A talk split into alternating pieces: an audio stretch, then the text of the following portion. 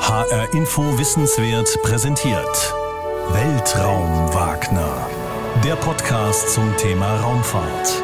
Mit Dirk Wagner und Oliver Günther. Hallo, mein Name ist Dirk Wagner. Und ich bin Oliver Günther. Und heute geht es bei uns um das Thema große Tradition, ungewisse Zukunft. Wo steht die russische Raumfahrt? Fragezeichen. ja, ein großes Fragezeichen, weil ein großes Thema. Ein großes Thema, das wir uns auch schon länger mal vornehmen wollten. Es gab auch viele, naja, viele, also es gab auf jeden Fall ein paar Anregungen, das mal zu thematisieren von unseren Hörerinnen und Hörern, so nach dem Motto, mach doch mal was über die russische Raumfahrt, sowjetische Raumfahrt, auch so Fragen, warum waren die Sowjets eigentlich nie auf dem Mond? Also mit Astronauten, Kosmonauten muss man ja in diesem Fall sagen, oder das Venera-Programm, die Venus-Sonden, das hat viele interessiert. Deswegen haben wir gesagt, wir widmen uns mal in einer Folge der russisch-sowjetischen Raumfahrt, wo wir ja eigentlich gleich fünf Folgen hätten machen können und jede Folge wäre drei Stunden lang gewesen. Deshalb haben wir uns entschlossen, keine fünf Folgen a drei Stunden zu machen oder drei Stunden a fünf Folgen, ich weiß es nicht, sondern wir haben uns etwas anderes überlegt, Olli. Genau, wir haben gesagt, wir wollen mal ein bisschen grundsätzlicher auf die russische Raumfahrt schauen, wollen mal gucken, ob wir so eine Einordnung hinkriegen, wo steht die ja sehr traditionsreiche russische Raumfahrt im Moment, gerade auch im Vergleich zu der ähm, US-amerikanischen Raumfahrt, die ja in den letzten Wochen und Monaten schon einige Schlagzeilen gemacht hat. Ich sage nur mal sowas wie äh, SpaceX als Stichwort. Und wir wollen mal so ein bisschen gucken, was sind denn so nicht nur die großen Leistungen der russischen Raumfahrt, sondern gibt es da vielleicht auch sowas wie eine eigene Mentalität? Gibt es da vielleicht auch besondere Qualitäten, besondere Merkmale, die die russische Raumfahrt auszeichnen? Vielleicht auch gerade äh, im Unterschied zur US-amerikanischen, zur westlichen Raumfahrt, auch zur ESA. Und natürlich wollen wir aber schon einen Blick werfen, so auf die große Tradition, auf die großen Erfolge, die die russische Raumfahrt in der Vergangenheit hatte. Und wir wollen schon auch mal wissen, was haben sie denn an großen Projekten im Moment in der Pipeline? Aber die Idee ist tatsächlich wirklich mal ein sehr grundsätzlichen Blick darauf zu werfen und nicht so viel ins Detail zu gehen, weil ich zum Beispiel wirklich ganz, ganz wenig weiß über die russische Raumfahrt. Ganz wenig mitgekriegt, gerade auch in den letzten Jahren.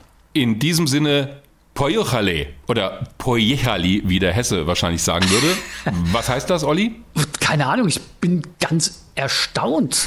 Also, das hast du jetzt gerade aber mal heute Vormittag nochmal mit viel Mühe irgendwo aus dem Internet rausgeholt. Nein, also das ist wirklich was, also das weißt du, sobald du dich mit russischer beziehungsweise sowjetischer Raumfahrt beschäftigst oder wenn du auch nur einmal den Film äh, von Juri Gagarin gesehen hast, dem ersten Menschen im All, als die Rakete startet und dann ruft er über Funk genau dieses Wort Poyochali und das heißt so viel wie, na dann mal los oder los geht's. Das ist der Spruch, ah. mit dem Juri Gagarin gestartet ist, damals okay. am 12. April 1961. Und das gilt jetzt auch für diesen Podcast. Ich bin beeindruckt. Äh, das beruhigt mich schon mal. Und das nach gerade mal dreieinhalb Minuten. Genau. Das ging aber schnell heute. Also, wie gesagt, ich bin tatsächlich sehr gespannt, weil, also ich meine, so die großen Erfolge, ich sag mal so die Stichworte wie Sputnik oder Juri Gagarin, also das habe auch ich alles noch so in Erinnerung. Hm. Aber was jetzt so zum Beispiel die aktuelle russische Raumfahrt angeht, bin ich völlig blank. Habe ich gar nichts auf der Pfanne, habe ich auch nichts mitgekriegt. Und das wäre so meine erste Frage. Passiert der im Moment einfach nichts oder gibt's doch was und ich krieg's nur nicht mit? Was wäre so deine Einschätzung? Möglicherweise von allem ein bisschen. Es passiert natürlich was, aber das bekommen wir auch nicht immer mit, weil es eben nicht die spektakulären Projekte sind. Wenn wir uns mal zurückversetzen in die Anfangstage der Raumfahrt, dieses sogenannte Weltraumwettrennen zwischen der Sowjetunion auf der einen Seite und den USA auf der anderen, da gab es alle paar Wochen, alle paar Monate neue spektakuläre Missionen. Es wurde vieles zum ersten Mal gemacht. Es war eine Pionierzeit der Raumfahrt, sowohl der astronautischen als auch der robotischen Raumfahrt. Das ist natürlich jetzt alles lange her und deswegen sind viele Dinge schon gemacht worden. Also es gibt nicht mehr so wahnsinnig viel in der Raumfahrt, das wir zum ersten Mal machen können, äh, außer vielleicht Raumschiff Enterprise, Star Trek zu entwickeln, aber das ist ein anderes Thema. Das heißt, zum einen fehlen die ganz großen Ersttaten, bei denen die Sowjets ja immer vorne waren, als dieses Weltraumwettrennen losging. Was sie im Moment machen, das sind Projekte, die interessant sind, die auch für den Alltag der Raumfahrt wichtig sind. Stichwort internationale Raumstation. Die Russen waren es, die neun Jahre lang dafür gesorgt haben, dass überhaupt noch Menschen zur ISS fliegen konnten mit ihren Soyuz-Raumkapseln. Das war die Zeit nach dem Ende des Space Shuttle-Programms, bis die Amerikaner es vor kurzem ja erst wieder geschafft haben, aus eigener Kraft Menschen ins All zu bringen, in die niedrige Erdumlaufbahn. In diesen neun Jahren hat die astronautische Raumfahrt praktisch Russland gehört. Die hatten das Monopol für Flüge zur Raumstation. Die einzigen, die daneben noch Menschen ins All bringen konnten, sind die Chinesen gewesen, aber die sind beim ISS-Projekt nicht dabei.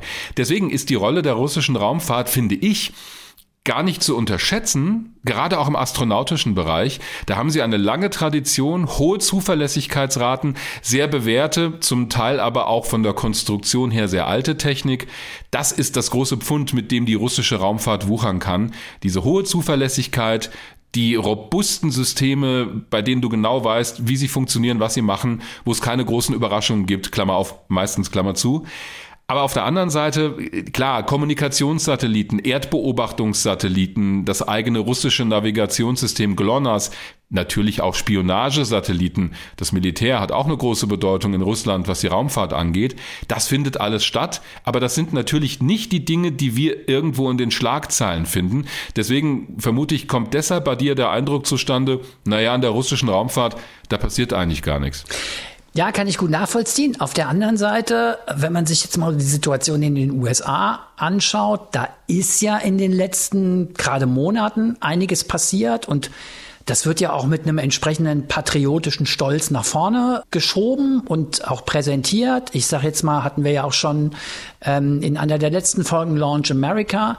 Die Amerikaner geben sich wieder sehr selbstbewusst, was Raumfahrt angeht, sagen auch ganz klar, wir wollen nicht nur die Nummer eins sein, sondern wir sehen uns auch als die Nummer eins im All. Jetzt hast du ja schon angesprochen, die Geschichte kennt ja jeder. Kalter Krieg, dieses Wettrennen äh, zwischen den USA und den Russen. Wenn die Amerikaner jetzt wieder so selbstbewusst auftrumpfen, könntest du dir vorstellen, dass die Russen da nachziehen wollen? Ähm, sozusagen diese alten Zeiten wieder, diese alte Konkurrenz wieder aufleben wollen? Oder siehst du das nicht? Na, in Ansätzen sehe ich das schon. Das haben wir gerade vor kurzem erlebt, als das war relativ kurz nach dem Start von SpaceX zur internationalen Raumstation, so in den Wochen, Monaten danach. Da wurde Dimitri Ragosin interviewt. Das ist der Chef der Raumfahrtbehörde, der Raumfahrtagentur Roskosmos in Russland der, wie wir später auch noch hören werden, immer schöne Zitate liefert, auch für Journalisten. Der hat sinngemäß in einem Interview gesagt, naja, also diese Pläne der Amerikaner von Donald Trump und der NASA zum Mond zurückzukehren und so weiter, das interessiert uns eigentlich gar nicht. Wir finden die Zusammenarbeit mit den Chinesen viel interessanter. Das beinhaltet erstmal zwei Klopper, wie ich finde. Das eine ist, die Russen sind ja bei der internationalen Raumstation dabei. Die fliegen weiter Leute da hoch, die haben weiter Module dort oben. Ein weiteres Modul, Nauka, so wird es zumindest geschrieben, das wird für den Start vorbereitet. Die ISS wird also weiter mit russischer Beteiligung fliegen und auch mit Kosmonautinnen und Kosmonauten dort oben. Das ist das eine. Und das andere ist, dass auf den offiziellen Konstruktionszeichnungen oder Computergrafiken für die nächste kleine Raumstationen, die die NASA federführend bauen will mit internationaler Beteiligung. Das sogenannte Lunar Gateway, das ist eine kleine Raumstation, die um den Mond kreisen soll, ist gedacht als Sprungbrett für Missionen von Astronautinnen und Astronauten runter zur Oberfläche. Also die Idee ist, man startet von der Erde, dockt an diese kleine Raumstation an und von dort aus, da ist dann auf der anderen Seite eine Landefähre montiert, in die steigt man um und dann wird zum richtigen Moment die Landefähre abgetrennt und dann erst landen sie auf dem Mond. Sie würden dann vom Mond wieder zu diesem kleinen Outpost da oben in der lunaren Umlaufbahn zurückfliegen und wieder in ihr Raumschiff steigen, um zur Erde zurückzufliegen. Die Idee ist, das hat auch Jan Wörner mal erklärt, der ESA-Chef, das ist ja wie so ein kleines Taxi in der Mondumlaufbahn. Er hat es, glaube ich, anders genannt, ich komme gerade nicht mehr Bushaltestelle. drauf. Bushaltestelle, genau. Habe ich in Erinnerung, ja. Die benutzt werden kann, um äh, andere Gebiete auf dem Mond zu erforschen als mit Apollo. Da hat man damals immer sehr äquatornahe Regionen erforscht. Die nächste Generation von bemannten Mondmissionen soll auch an den Polen zum Beispiel landen in polarnahen Regionen und das schafft man besser mit so einer zusätzlichen kleinen Station in der Mondumlaufbahn. Das ist die Idee. Und bei dieser Station, wenn wir uns die offiziellen Grafiken anschauen, da ist ein Modul dabei, das aus Russland beigesteuert wird. Also da ist Roskosmos an Bord.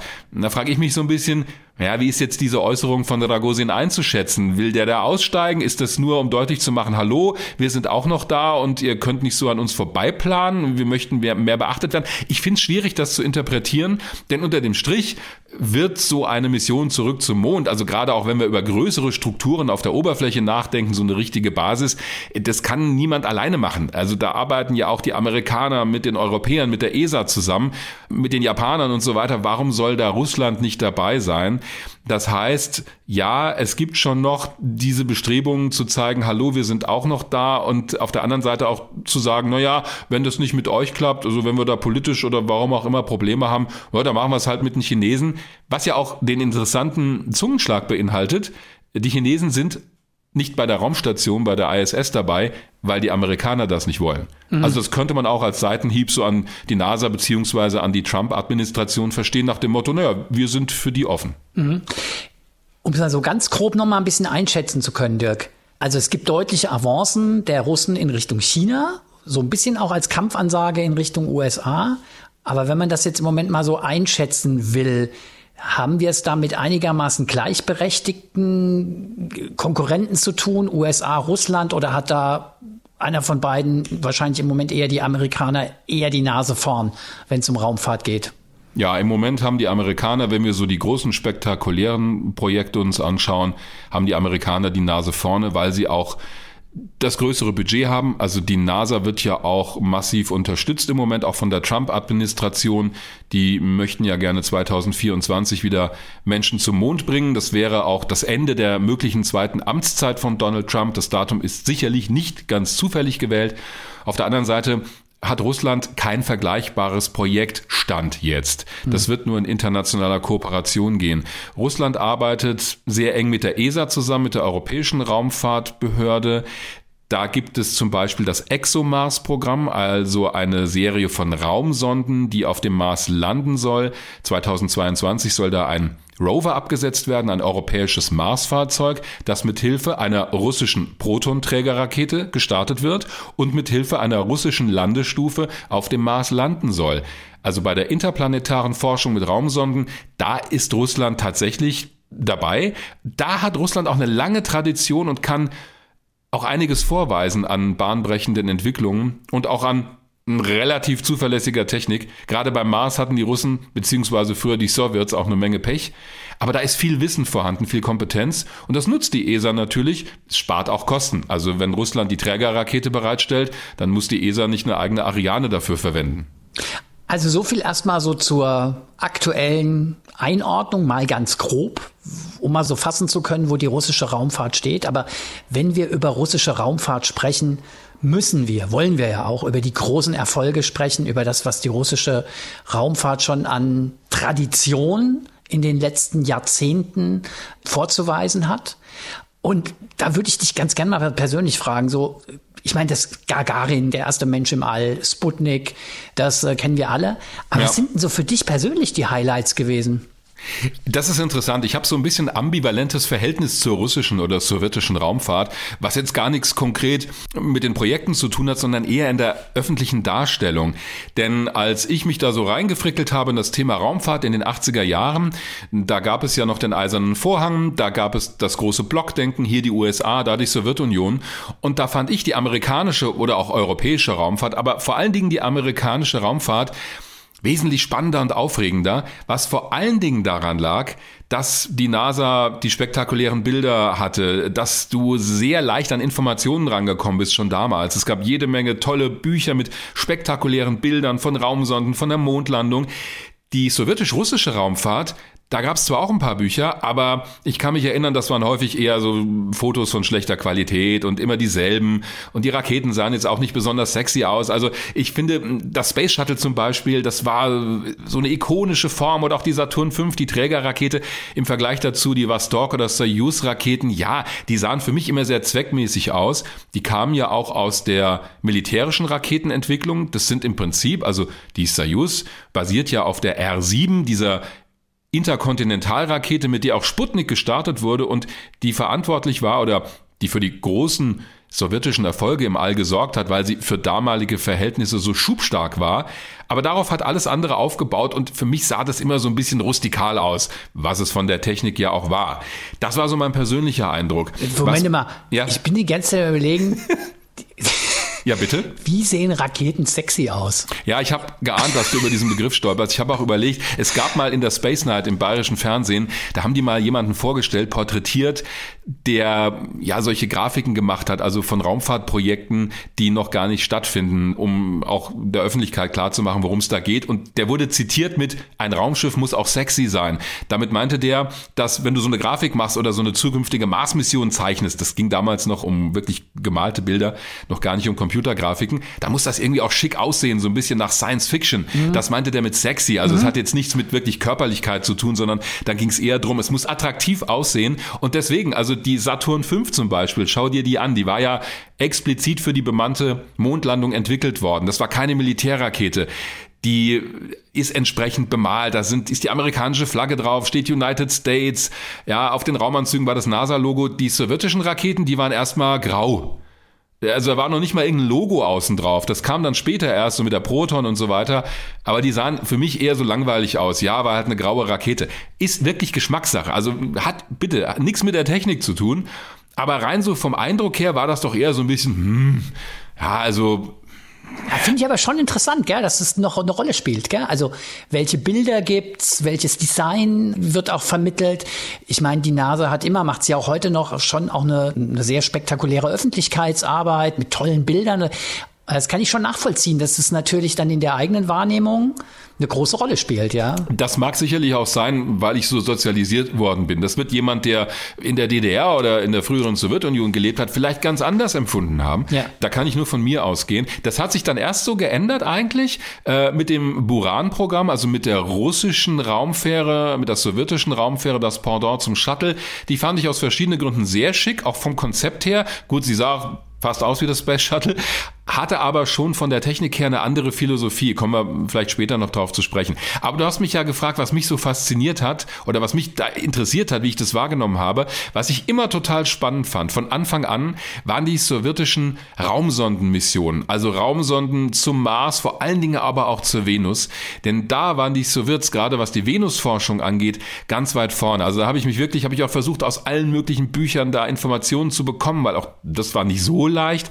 Aber die Raumsondenserie der Venera-Sonden, da haben wir auch mal, glaube ich, per Twitter oder per Mail war es gewesen, eine Anregung bekommen, darauf mal einzugehen. Das hat mich in der Tat schon sehr früh interessiert, denn die Sowjets waren bei der Erforschung der Venus außerordentlich erfolgreich und haben auch mehr Sonden dorthin geschickt als die NASA. Die Russen hatten mit dieser Venera-Sonde eine ganze Flotte, eine ganze Generation von verschiedenen Raumsonden dorthin geschickt und haben auch immer versucht, schon sehr früh, im Gegensatz zu den Amerikanern, auf der Venus zu landen.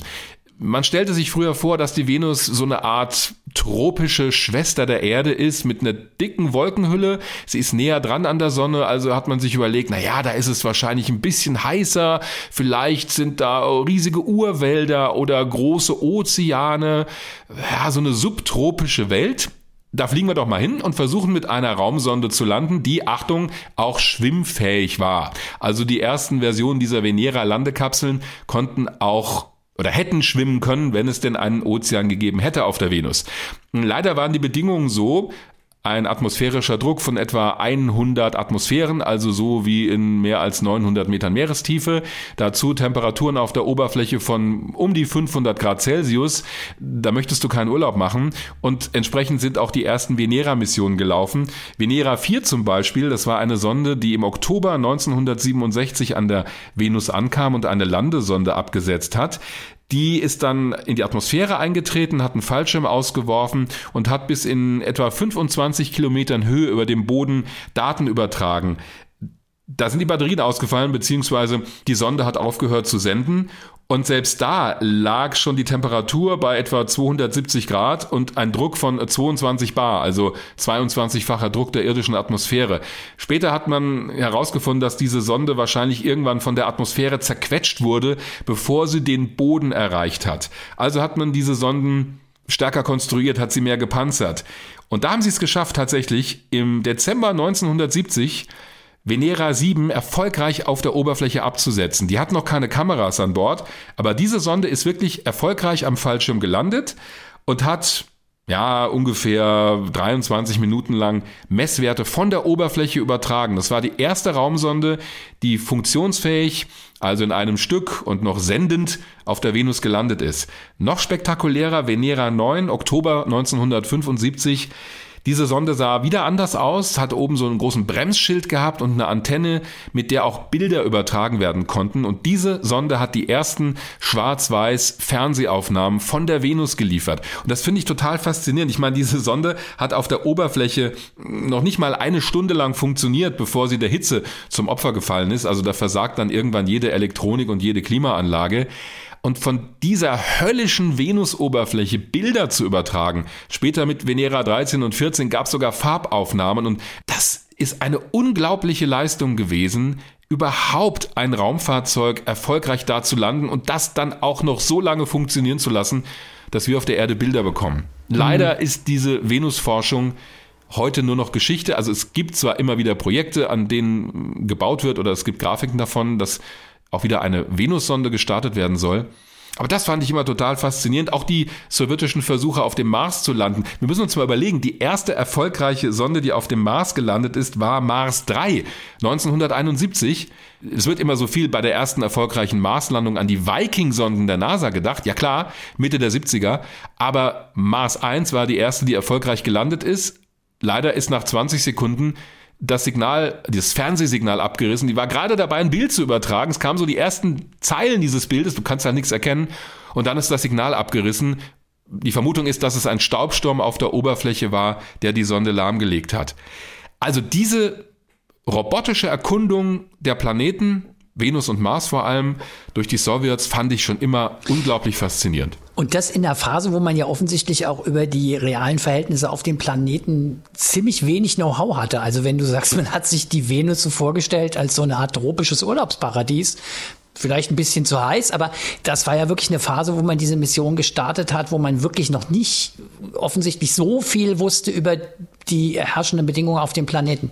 Ja, Hinweise gab es schon. Es gab ja Mariner 2, die NASA-Venus-Sonde, die viel früher an der Venus vorbeigeflogen ist und schon da hat man durch Fernmessungen äh, Hinweise bekommen, dass es wahnsinnig heiß sein muss auf der Venus. Also es war vollkommen klar, äh, da müssen wir schon die Raumsonde entsprechend robust bauen und selbst diese Venera 4, die dann irgendwann in der Atmosphäre zerquetscht wurde, hat ja schon mehr als 20 Bar ausgehalten, also mehr als den 20-fachen Druck der irdischen Atmosphäre. Aber dass es so heftig ist auf der Venus, äh, das hat die Wissenschaftler wirklich überrascht überrascht. Was ich wirklich interessant finde, äh, ich habe dich ja so nach deinen persönlichen Highlights gefragt. Mhm. Da fällt jetzt die Venera-Mission, mhm. aber gar nicht mal Gagarin oder Sputnik oder sowas. Ja, interessant, fällt mir auch gerade auf. Ja, vielleicht, weil mich die Technik da mehr gereizt hat. Ich denke mal, Sputnik, Gagarin, Valentina Tereshkova, die erste Frau im All, Alexei Leonov, der erste Ausstieg ins All. Alle möglichen Ersttaten in den Anfangsjahren der Raumfahrt sind von den Sowjets gemacht worden, fast alle. Die Amerikaner haben eigentlich erst mit dem Gemini Programm wieder aufgeholt. Das war das Zwischenprogramm zwischen den ersten astronautischen Raumflügen mit Mercury und dann Apollo der Mondlandung. Und ab der Mondlandung ist es dann eigentlich komplett gekippt, würde ich mal sagen, was so die, die Dominanz der Amerikaner in der Raumfahrt angeht gegenüber den Sowjets. Aber ja, das stimmt schon. Vielleicht, weil ich das immer so als gegeben hingenommen habe und weil es so damals, als ich mich da reingefrickelt habe, so aus meiner Sicht in der Rückschau äh, gar nicht so spektakulär war. Ja gut, der Gagarin ist einmal um die Erde rum, aber inzwischen ist ja schon viel mehr möglich. Aber selbstverständlich, ohne diese Ersttaten der Sowjets in der Raumfahrt wäre, denke ich, die Entwicklung auch in den USA nicht so schnell vorangegangen, denn die mussten ja aufholen und deswegen wurden ja für das Apollo-Programm alle Mittel frei gemacht, hm. um endlich mal der Erste zu sein. Die Amis haben ja immer hinten gelegen. Aber wenn du es jetzt sagst, es stimmt. Finde ich erstaunlich. Hätte ich jetzt nicht gedacht. Also ich kann es nachvollziehen, aber. Es sind aber auch die Sachen, die immer genannt werden. Also ja, vielleicht ist es das auch, dass ich denke, ja gut, klar, Sputnik, Gagarin, ja, kennt ja jeder. Und jede. Stichwort Gagarin, auf den müssen wir natürlich eingehen, auf die Leistung, die damit vollbracht wurde. Denn das war natürlich nicht nur eine Sensation, sondern auch technisch und damals auch politisch war das natürlich der Hammer schlechthin. Nach dem Sputnik-Schock, der ja so genannt wurde, weil die Amerikaner vollkommen kalt erwischt wurden. Die dachten, sie wären die technologisch führende Nation auf diesem Planeten und dann schießen die Sowjets mal eben diese Metallkugel ins All, die Piep, Piep, Piep macht. 1957 am 4. Oktober und dann am 12. April 1961 der erste Mensch in der Umlaufbahn. Und ich habe mal einen Original-Tonausschnitt mitgebracht von der Radiomeldung von Radio Moskau damals, die dann auch deutsch übersetzt wurde aus dem Archiv des Hessischen Rundfunks. Die haben wir tatsächlich, diese Aufnahme. Und das illustriert so ein bisschen, was ich vorhin gemeint habe. Allein diese Radiomeldung und der Tonfall und ja, dieses Verschwurbelte, nenne ich es jetzt mal, was darüber kommt, das hat für für mich so in den ersten Jahren, die ich das wahrgenommen habe, so den Charakter der sowjetischen Raumfahrt ausgemacht. So sehr staatstragend und ja, so wenig griffig. Ich finde, das kann man an diesem Tondokument sehr gut deutlich machen. Говорит Москва. Говорит Москва. Работают все радиостанции Советского Союза. Московское время 10 часов 2 Minuten. Hier ist Radio Moskau, angeschlossen alle Stationen der Sowjetunion. Wir übermitteln eine Meldung der Nachrichtenagentur TASS über den ersten Flug des Menschen in den kosmischen Raum.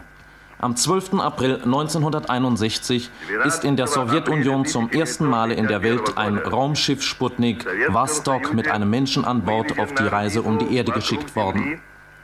Pilot des Raumschiffs Sputniks Vostok ist der Bürger der Union der sozialistischen Sowjetrepubliken Fliegermajor Juri Alexejewitsch Gagarin.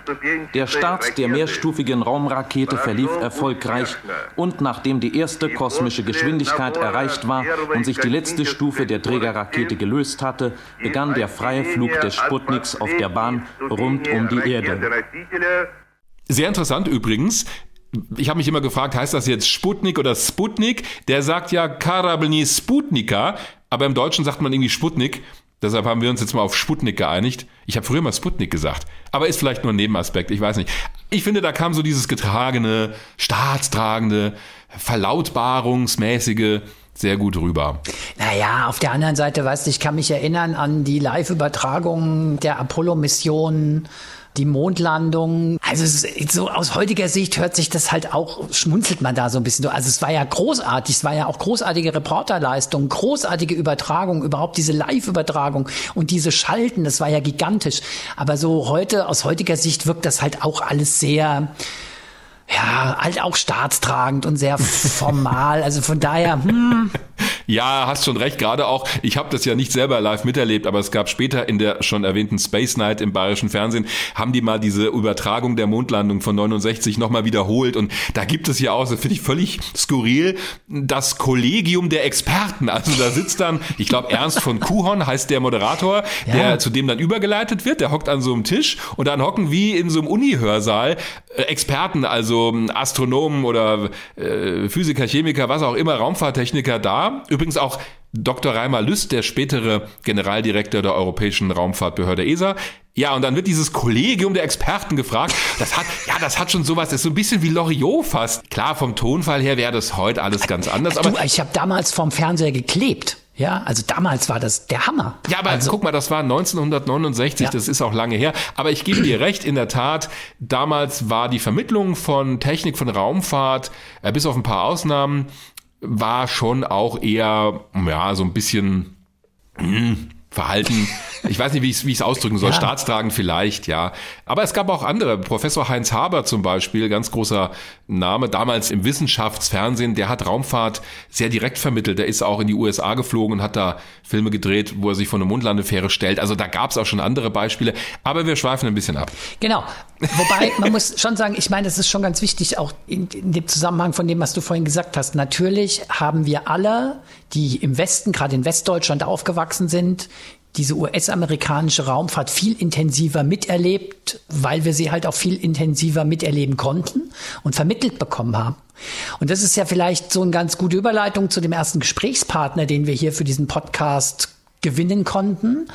Gerade wenn wir über russische Raumfahrt reden, haben wir uns schon gedacht, hätten wir schon ganz gerne Expertise von Leuten mit in der Folge drin, die wirklich ein bisschen näher dran sind an der russischen Raumfahrt, an der Geschichte der russischen Raumfahrt, aber auch an russischer Politik, die uns auch ein paar Fragen beantworten können zur Bedeutung der russischen Raumfahrt in der russischen Gesellschaft. Und da hattest du, Dirk, eine gute Idee. Gerhard Kowalski. Der ist einer der bekanntesten Raumfahrtjournalisten, wenn es um die sowjetisch-russische Raumfahrt geht. Hat früher lange als Journalist bei ADN gearbeitet. Das war damals die Nachrichtenagentur der DDR und hat danach, also nach dem Ende der DDR, auch viele Bücher geschrieben, zum Beispiel das Buch Die Gagarin Story, wo er auch mit vielen Mythen rund um diesen Flug aufräumt. Also es war ja zum Beispiel so, und das werden wir auch gleich in dem Gespräch hören, dass Gagarin nicht an Bord dieser Raumkapsel gelandet ist, sondern vorher mit dem Fallschirm, also mit dem Schleudersitz rausgeschossen wurde, weil das Raumschiff gar nicht dafür konstruiert war, dass der an Bord bleibt und dann mit dieser Kugel war es ja gewesen, die dann gelandet ist, dieses Vostok-Raumschiff. Auch der Startort, das Kosmodrom Baikonur, wurde damals geheim gehalten. Das wurde noch Tyuratam genannt. Also man hat versucht, auch diesen Ort irgendwie zu verschleiern, wo das stattfindet. Damit räumt er auf, auch in seinen späteren Büchern, wo es auch um den Tod von Gagarin geht, der ja später bei einem Flugzeugabsturz mit einer MiG-15 ums Leben gekommen ist. Da ist er wirklich einer der ausgewiesenen Experten. Die Bücher kann ich auch sehr empfehlen. Und damit wir das gleich auch verstehen, äh, da gibt es ein paar Namen, die erwähnt werden müssen. Klar, Gagarin, aber auch Sergei Korolev. Das ist der Chefkonstrukteur der sowjetischen Raumfahrt gewesen. Saß früher im Gulag, also war im Prinzip Straflager, Häftling unter Stalin und ist dann zum führenden Mann in der sowjetischen Raumfahrt aufgestiegen. War im Westen erst bekannt nach seinem Tod. Also das war der Mann, der für alle frühen Erfolge, Sputnik, Gagarin, das Soyuz-Raumschiff entstammt auch noch seiner Konstruktionsfeder. Der spielt gleich auch noch eine Rolle in diesem Gespräch und wir werden auch sehen, dass es danach äh, schwierig geworden ist mit den großen Raumfahrterfolgen. Gerhard Kowalski habe ich zum Einstieg auch natürlich die Frage aller Fragen gefragt, was denn aus seiner Sicht die größte oder auch bedeutungsvollste Leistung und Errungenschaft der sowjetisch-russischen Raumfahrt war. Und die Antwort fand ich überraschend. Naja, da müsste man im Grunde am Anfang mit Sputnik 1 1957 ist völlig klar. Sputnik 1 ist ja im Wettlauf mit den Amerikanern entstanden. Und etwas glücklich hat die damalige Sowjetunion das Rennen um den ersten künstlichen Erdsatelliten gegenüber den Amerikanern gewonnen. Sie haben gesagt, etwas glücklich. Wo hatten ja. die Sowjets denn Glück? Die Sowjets hatten insofern Glück, sie wollten eine Messstation von einem Gewicht von ungefähr 1,2 Tonnen bauen, um damit die Welt sozusagen in Verwunderung zu versetzen. Und diese Messstation wurde nicht fertig, weil die Akademie der Wissenschaften, die das machen sollte, das Gerät praktisch nicht zustande gebracht hat. Und inzwischen hat Korolev, der Chefkonstrukteur der sowjetischen Raumfahrttechnik generell, hat spitz bekommen, dass die Amerikaner wohl kurz vor dem Ende ihrer Entwicklung sind und möglicherweise demnächst einen Satelliten starten könnten. Das heißt, die haben dann alles versucht, um ja so einen kleinstmöglichen Satelliten zu starten, nämlich Sputnik 1, der aber eigentlich nur piepen konnte. Naja, so kann man das deuten, aber ich deute das ganz anders. Korolev wollte unbedingt der Erste werden. Und da hat er gesagt, bevor die Leute von der Wissenschaftsakademie ihr Ding fertig bekommen, müssen wir uns etwas ausdenken. Und da hat er im Streit mit seinen Ingenieuren hat er diese Kugel, diesen Sputnik 1 gemacht, das ist diese Alukugel außen poliert mit einem Sender und zwei Batterien drin, die machten Piep Piep und hat da vier Antennen rangehängt und hat im Grunde genommen ein Abbild der Erde in den Weltraum geschossen, das im Grunde genommen die ganze Tragweite dieser Raumfahrttechnik für jeden klar machte. Die brauchten keine 100 Sprachen. Beep Beep kannte jeder. Äh, man erkannte, das ist die Erde, ist praktisch eine kleine Erde, die glänzt und die vier Antennen haben sozusagen den technischen Fortschritt repräsentiert. Und insofern war das für mich ein Geniestreich, ein absoluter Geniestreich. Und die erst geplante Variante, also dieser Sputnik 1 der Akademie der Wissenschaften, der ist nachher erst Sputnik 3 geflogen. Der wurde also viel später fertig. Der wurde viel später fertig und ist auch geflogen, aber erst als Sputnik 3. Und dann ist Korolev, nachdem er sozusagen die Sputnik 1 gestartet hat, zu Khrushchev gegangen. Da haben sie überlegt, was machen sie jetzt? Hm. Und Khrushchev und seine Leute wollten im Grunde genommen, dass endlich mal was Sozialistisches aus dem Weltraum ertönt. Die hätten am liebsten die Internationale gespielt. Und da hat der Korolev, da hat er gesagt, nee, nee, das können wir nicht machen, das ist ja billig. Ich schlage vor, wir schießen ein Tier in den Weltraum, die Hündin Laika. Und das Da war dann haben mit die- Sputnik 2 ja realisiert worden. Ja, die haben also innerhalb von zwei Monaten haben die praktisch das zweite Raumschiff vorbereitet für ein Tier, konnten natürlich keine Lebenserhaltungssysteme einbauen. Sie haben das gerade auch schön geschildert, wie schnell die Entwicklung damals voranging in der Sowjetunion. Äh, Da ging es natürlich dann auch Schlag auf Schlag in Richtung astronautische Raumfahrt. Stichwort Juri Gagarin, 12. April 1961. Es gab viele Mythen und Spekulationen, zum Teil bis heute, um diesen Flug und Sie beschreiben das auch sehr anschaulich in mehreren Büchern, unter anderem in dem Buch Die Gagarin-Story. Das wurde nach außen immer als großer Erfolg gefeiert, aber in Wirklichkeit war auch diese erste Mission eines Menschen ins All kurz vor dem Scheitern. Das kann man in Ihrem Buch sehr schön nachlesen, welche technischen Probleme es da gab. Die Welt hat aber davon nichts erfahren, weil man das nicht nach außen kommuniziert hat. Warum hat man das geheim gehalten?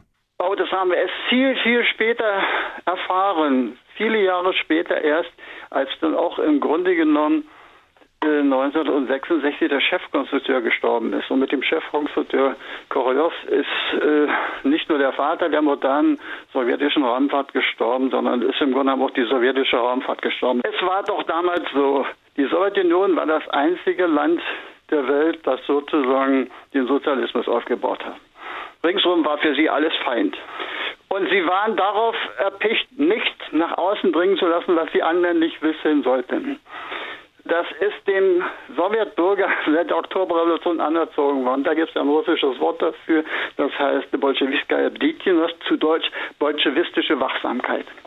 Und das hieß also, es darf kein Fehler nach außen dringen, das muss alles Picobello sein, weil im Sozialismus alles nur glatt läuft und alles nur gut und schön ist und die Menschen rennen praktisch singend durch die Welt und so weiter. Aber das ist ja im echten Leben nicht so. Ich meine, wir alle wissen, dass im Leben auch Dinge schiefgehen. Was wäre denn so schlimm gewesen, wenn man damals gesagt hätte, okay, auch wir hatten Fehlstarts. Auch bei diesem Flug von Gagarin gab es schwierige Momente. Das wäre doch nicht zu deren Nachteil gewesen. Nein, das wäre so im Gegenteil. Ich, ich habe ja auch hinterher geschrieben, Gagarin wäre ein noch größerer Held gewesen.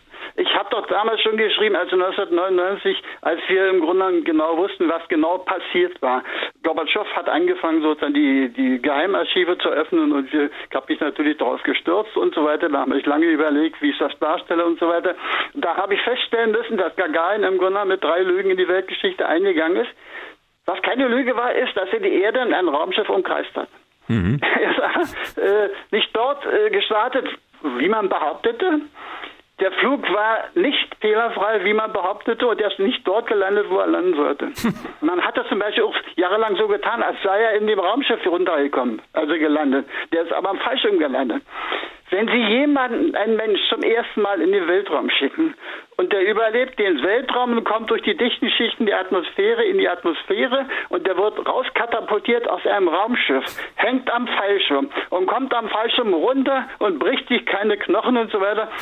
Die hätten den Gagarin zum fünffachen Helden machen können, wenn man das den Leuten mitgeteilt hätte. Aber das ist ja genau so der Punkt. Am Ende, Moral nicht. Ja, aber das finde ich einen total spannenden Punkt. Am Ende hätte doch jeder in der Welt gesehen, Ja. welche Schwierigkeiten die Sowjets geschafft haben oder überwunden haben und dann wären die vielleicht noch viel mehr gefeiert worden. Kein Mensch hat erwartet, dass bei so einem Unternehmen alles gerade geht. Das widerspricht so dem menschlichen, Verstand.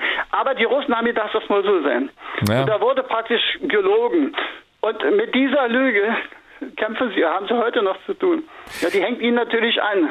Und wenn jetzt der 60. Jahrestag kommt, im nächsten Jahr bin ich gespannt, ob sich da jemand traut, in einer Rede mal zu sagen, hört mal zu, Leute, wir haben damals einen Haufen Fehler gemacht. Aber ich glaube, das kriegt keiner hin, auch Putin kriegt das nicht hin. Es gab hinterher noch tausend andere Lügen, die inzwischen auch bekannt sind. Ja, man hat ja, äh, nachdem der eiserne Vorhang gefallen war, sind ja auch die russischen Archive geöffnet worden. Das heißt, wir wissen heute viel mehr über die russische und sowjetische Raumfahrt als damals und auch über das Mondprogramm des Sowjets, was ja lange geheim gehalten wurde. Aber wenn wir mal so in die Rückschau gehen. Die Sowjets haben sich ja nach dem Wettrennen zum Mond auf Raumstationen konzentriert in der Erdumlaufbahn. Erst Salyut, dann die Mir. Ist das so die große Stärke der russischen Raumfahrt, Raumstationen? Ich war damals Korrespondent in Moskau, als auf dem Parteitag beschlossen wurde, ständig bemannte Raumstationen sind die Magistrale, der Hauptweg der, der sowjetischen Raumfahrt. Ich war von Anfang an der Überzeugung, dass es eine richtige Entscheidung war. Die Amerikaner sind ja mit ihren Shuttles ab 1981 hochgeflogen, haben immer ihre Technik und ihre wissenschaftlichen Dinge mitgenommen, waren 14 Tage unterwegs und kamen wieder zurück. Ja. Die Russen haben oben diese erste Station, die war ja nicht bemannt, also nicht alle Stationen, die die Russen hochgeschossen haben, waren bemannt. Es gab ja die sieben Salutstationen. Von diesen Salutstationen waren drei militärische übrigens. Mhm. Es gab ein großes militärisches Kosmonautenkorps bei den Russen. Äh, aber sie haben immer Stationen oben gehabt. Aber das ist ja auch was, wovon die internationale Raumstation heute noch profitiert, oder? Na klar, die Mir-Station war der Vorgänger der internationalen Raumstation. Mhm. Da fällt mir auch eins auf. Die Technik der russischen Raumfahrt sieht häufig rustikal aus. Das Soyuz-Raumschiff zum Beispiel, das wurde immer nur im Detail verändert. Die Grundkonstruktion fliegt aber schon seit Jahrzehnten. Ist das so die Philosophie nach dem Motto, wir halten an bewährtem fest und bloß keine Experimente? Ich glaube. Äh, ich höre ein gewisses Zögern bei Ihnen. Ja, ne, äh, ich zögere auch ich denke mir, man konnte sich bei dem, was man gebaut hat, immer durch die Decke strecken und mit den Möglichkeiten arbeiten, die man hatte technisch. Die Sowjetunion hat immer militärische Raketen und dann dieses Raumschiff und andere Dinge gebaut. Dafür konnten sie andere Dinge für den täglichen Bedarf für die Bevölkerung überhaupt nicht bauen. Das heißt also, ihre technischen Möglichkeiten waren von Anfang an beschränkt. Und sie mussten überlegen, wo setzen sie an, wo machen sie etwas. Und da hat man immer angefangen, natürlich bei den Raketen, denn die Rakete, die den Yuri Gagarin in Weltraum gebracht hat, war die erste Atomrakete der Welt. Und die Russen haben sicherlich auch so ein Beharrungsvermögen, aber dieses Beharrungsvermögen hätte aufgelöst werden können, wenn Korolev nicht 1966 gestorben ist. Also ein Jahr bevor die erste Soyuz-Rakete mit einem Soyuz-Raumschiff gestartet wurde. Äh, das heißt aber, der, als Korolev gestorben ist, war im Prinzip so das Hirn der russischen, sowjetischen Raumfahrt auch gestorben. Der, der Spiritus Rector, der hat alles in der Hand gehabt und der konnte auch Entscheidungen treffen und der wurde von der Parteiführung akzeptiert. Interessant finde ich, es gibt ja heute jede Menge Ideen für zukünftige Raumschiffe, für größere ja. Trägerraketen. Da sehen wir auch immer wieder von der russischen Raumfahrtagentur oder von den jeweiligen Firmen vorgestellt, bunte, beeindruckende Grafiken für einen Soyuz-Nachfolger. Es gab mal so eine Mini-Raumfähre, Clipper hieß die, so ein Auftriebskörper. Ähm, da werden schöne, bunte Grafiken produziert, aber es kommt nie was auf der Startrampe an, ist so meine Beobachtung. Warum klappt das denn nicht? Da haben Sie völlig recht. Die Entwicklung von neuen Raumfahrzeugen und Raketen, Trägerraketen, hat mit dem Ende der Sowjetunion aufgehört.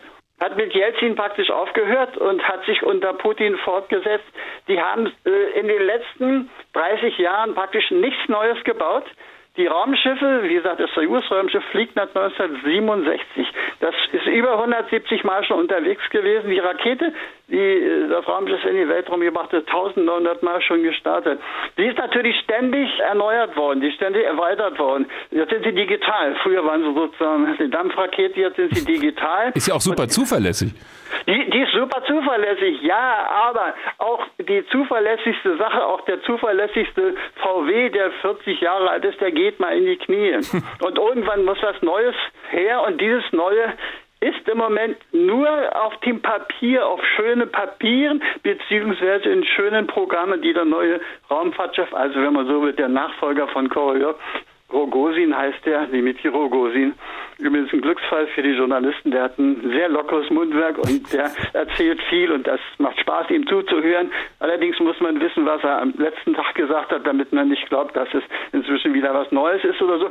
Aber äh, der ist jetzt dabei, Ordnung in dieses Tovabo zu bringen. Der will Strukturen einrichten, der will die ganze Raumfahrt übrigens 240.000 Leute hat. Hm. Muss man sich mal vorstellen. Eine ganze Menge, ja. Der, der Elon Musk hat wohl 12.000 und der baut dieses innerhalb von gut zehn Jahren, zwölf Jahren hat er wohl gebaut an dem Raumschiff. Aber ja, wo, wo Sie gerade äh, SpaceX erwähnen, das ist ja interessant. In den USA gibt es Privatfirmen, SpaceX natürlich ja. die erste, die einem einfällt, die privatisieren die Raumfahrt ein Stück weit. Das ist auch von der Regierung so gewollt. Die stecken viel eigenes Kapital rein und da passiert eine ganze Menge. In Russland sehe ich sowas nicht. Hat das auch Auswirkungen auf die Raumfahrt dort oder läuft es da völlig anders? Na, alles, was die Amerikaner machen, sind natürlich Achtungszeichen für die Raumfahrtbosse in Russland. Mhm. die Raumfahrtbosse können natürlich auch nur mit dem arbeiten, was sie haben. Sie sind jetzt dabei, sozusagen eine Antwort auf diese amerikanische Offensive zu finden. Aber wie könnte denn so eine Antwort aussehen? Also wo die, sehen Sie? Die Antwort, die ist ja schon auf dem Papier. Die Antwort auf die Dragon heißt im Grunde Adiol Adler. So heißt der Nachfolger vom Soyuz-Raumschiff.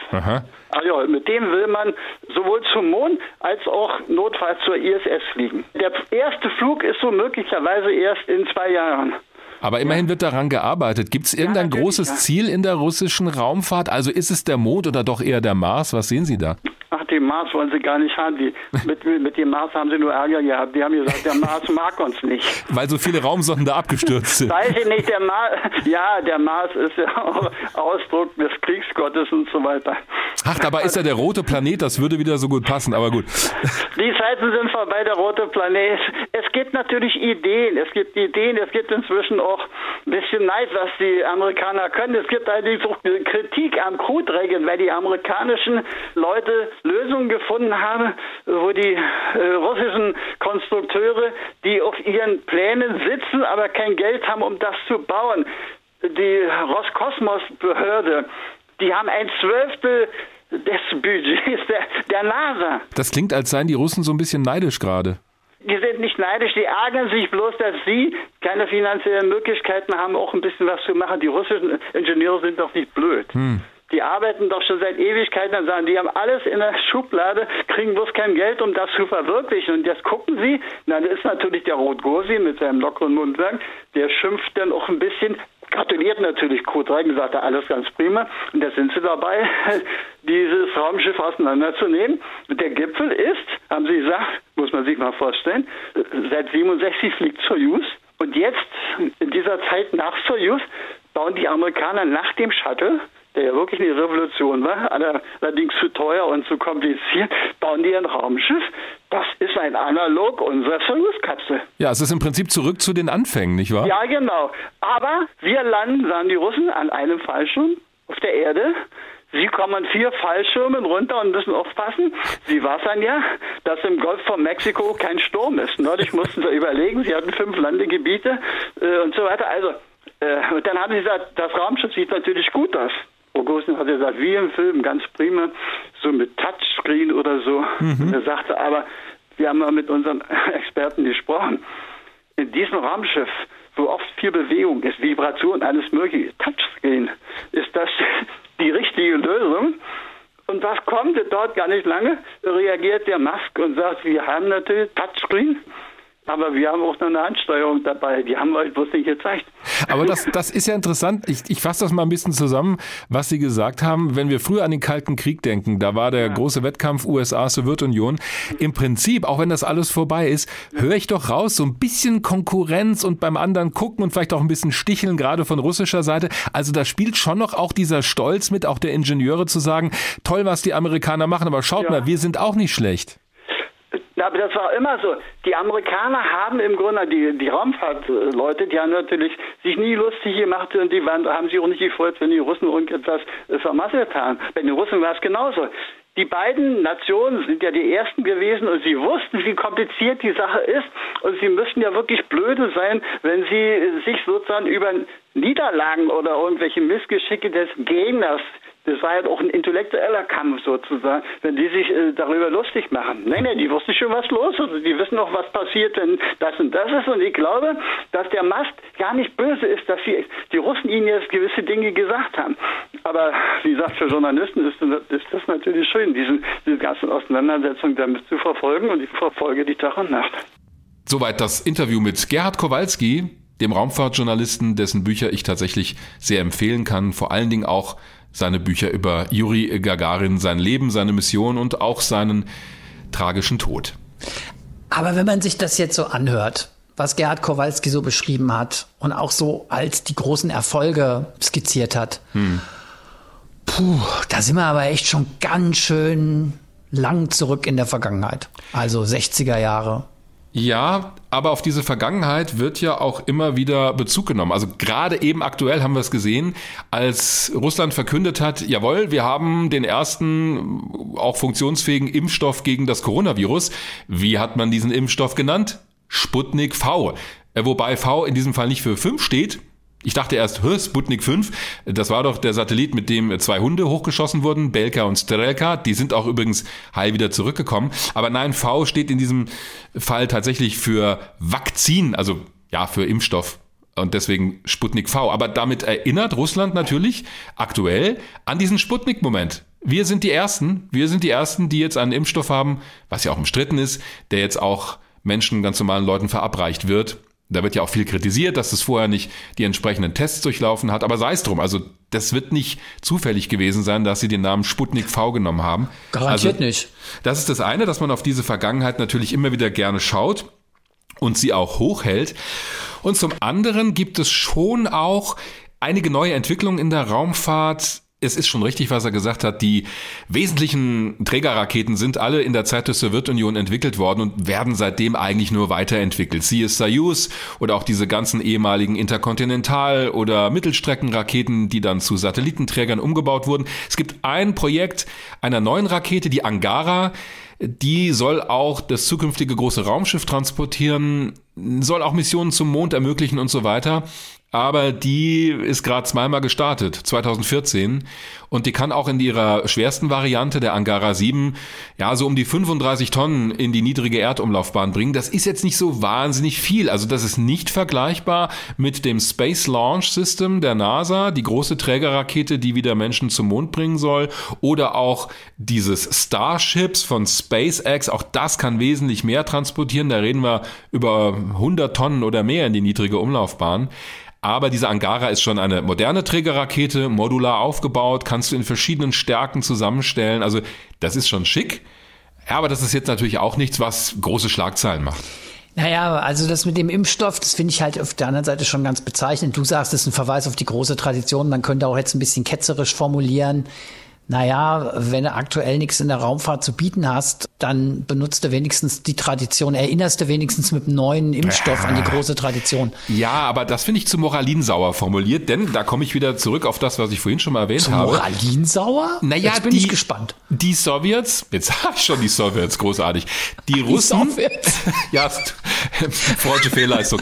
Die Russen sind diejenigen gewesen, die diese internationale, ne, die Betonung liegt bitte schon auf internationale internationale Raumstationen am Fliegen gehalten haben die letzten neun Jahre, als die NASA es noch nicht mal geschafft hat, Leute in die niedrige Erdumlaufbahn zu bringen. Also mit all der tollen Industrie und was weiß ich was Power der Vereinigten Staaten von Amerika war es nicht möglich, einen kürzeren Zeitraum hinzukriegen, äh, bis wieder Menschen ins All geschickt werden können mit einer amerikanischen Rakete von amerikanischem Boden aus. Hm?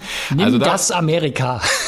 Ja, ich, Entschuldigung, also du hast ja gerade so ein bisschen, hm, wie soll ich sagen, so, so eine Watschen verteilt in Richtung ja. Russland. Da muss ich natürlich den Gegenpart übernehmen, aber das kann ich auch in diesem Fall du mit gutem mir einfach Gewissen. auch recht geben. Es würde auch gehen. Ich kann dir recht geben, will ich aber nicht, weil in diesem Fall tatsächlich die russische Raumfahrt mit ihrer vielleicht antiquiert anmutenden, robusten Technik dafür gesorgt hat, dass dieses internationale Forschungsprojekt und auch übrigens der einzige Außenposten der Menschheit im All, der ständig bewohnt ist, dass das weiterlaufen konnte. Und, das ist auch ein Aspekt, der gerne vergessen wird, bei allen Konflikten auf der Erde, Krim-Krise oder auch, ja, gibt ja immer wieder Auseinandersetzungen zwischen Russland und Amerika oder auch dem Rest der Welt.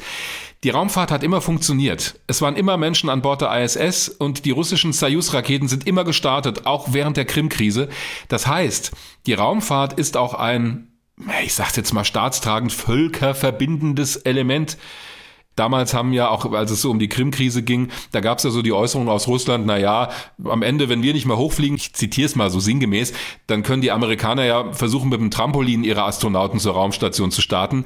Na, am Ende sind die Russen natürlich trotzdem mit der Soyuz gestartet. Also diese Zusammenarbeit im All hat immer funktioniert und das erzählen auch alle Astronautinnen und Astronauten, dass die Herkunft, aus welchem Land kommst du, wie bist du sozialisiert worden, bei der Zusammenarbeit da oben keine Rolle spielt. Natürlich reden die darüber, aber man denkt nicht in diesen Freund-Feind-Kategorien. Ja, finde ich ja super, dass du mir mit dem Begriff Moral kommst und jetzt mit Völkerverständigung. und, aber egal. Das tut mir erklär leid. Mir, erklär mir dann doch bitte noch was anderes. Ja? ja, jetzt bin ich gespannt. Also, wir haben ja schon Bezug genommen auf die große Konkurrenz in den 60er Jahren, ja?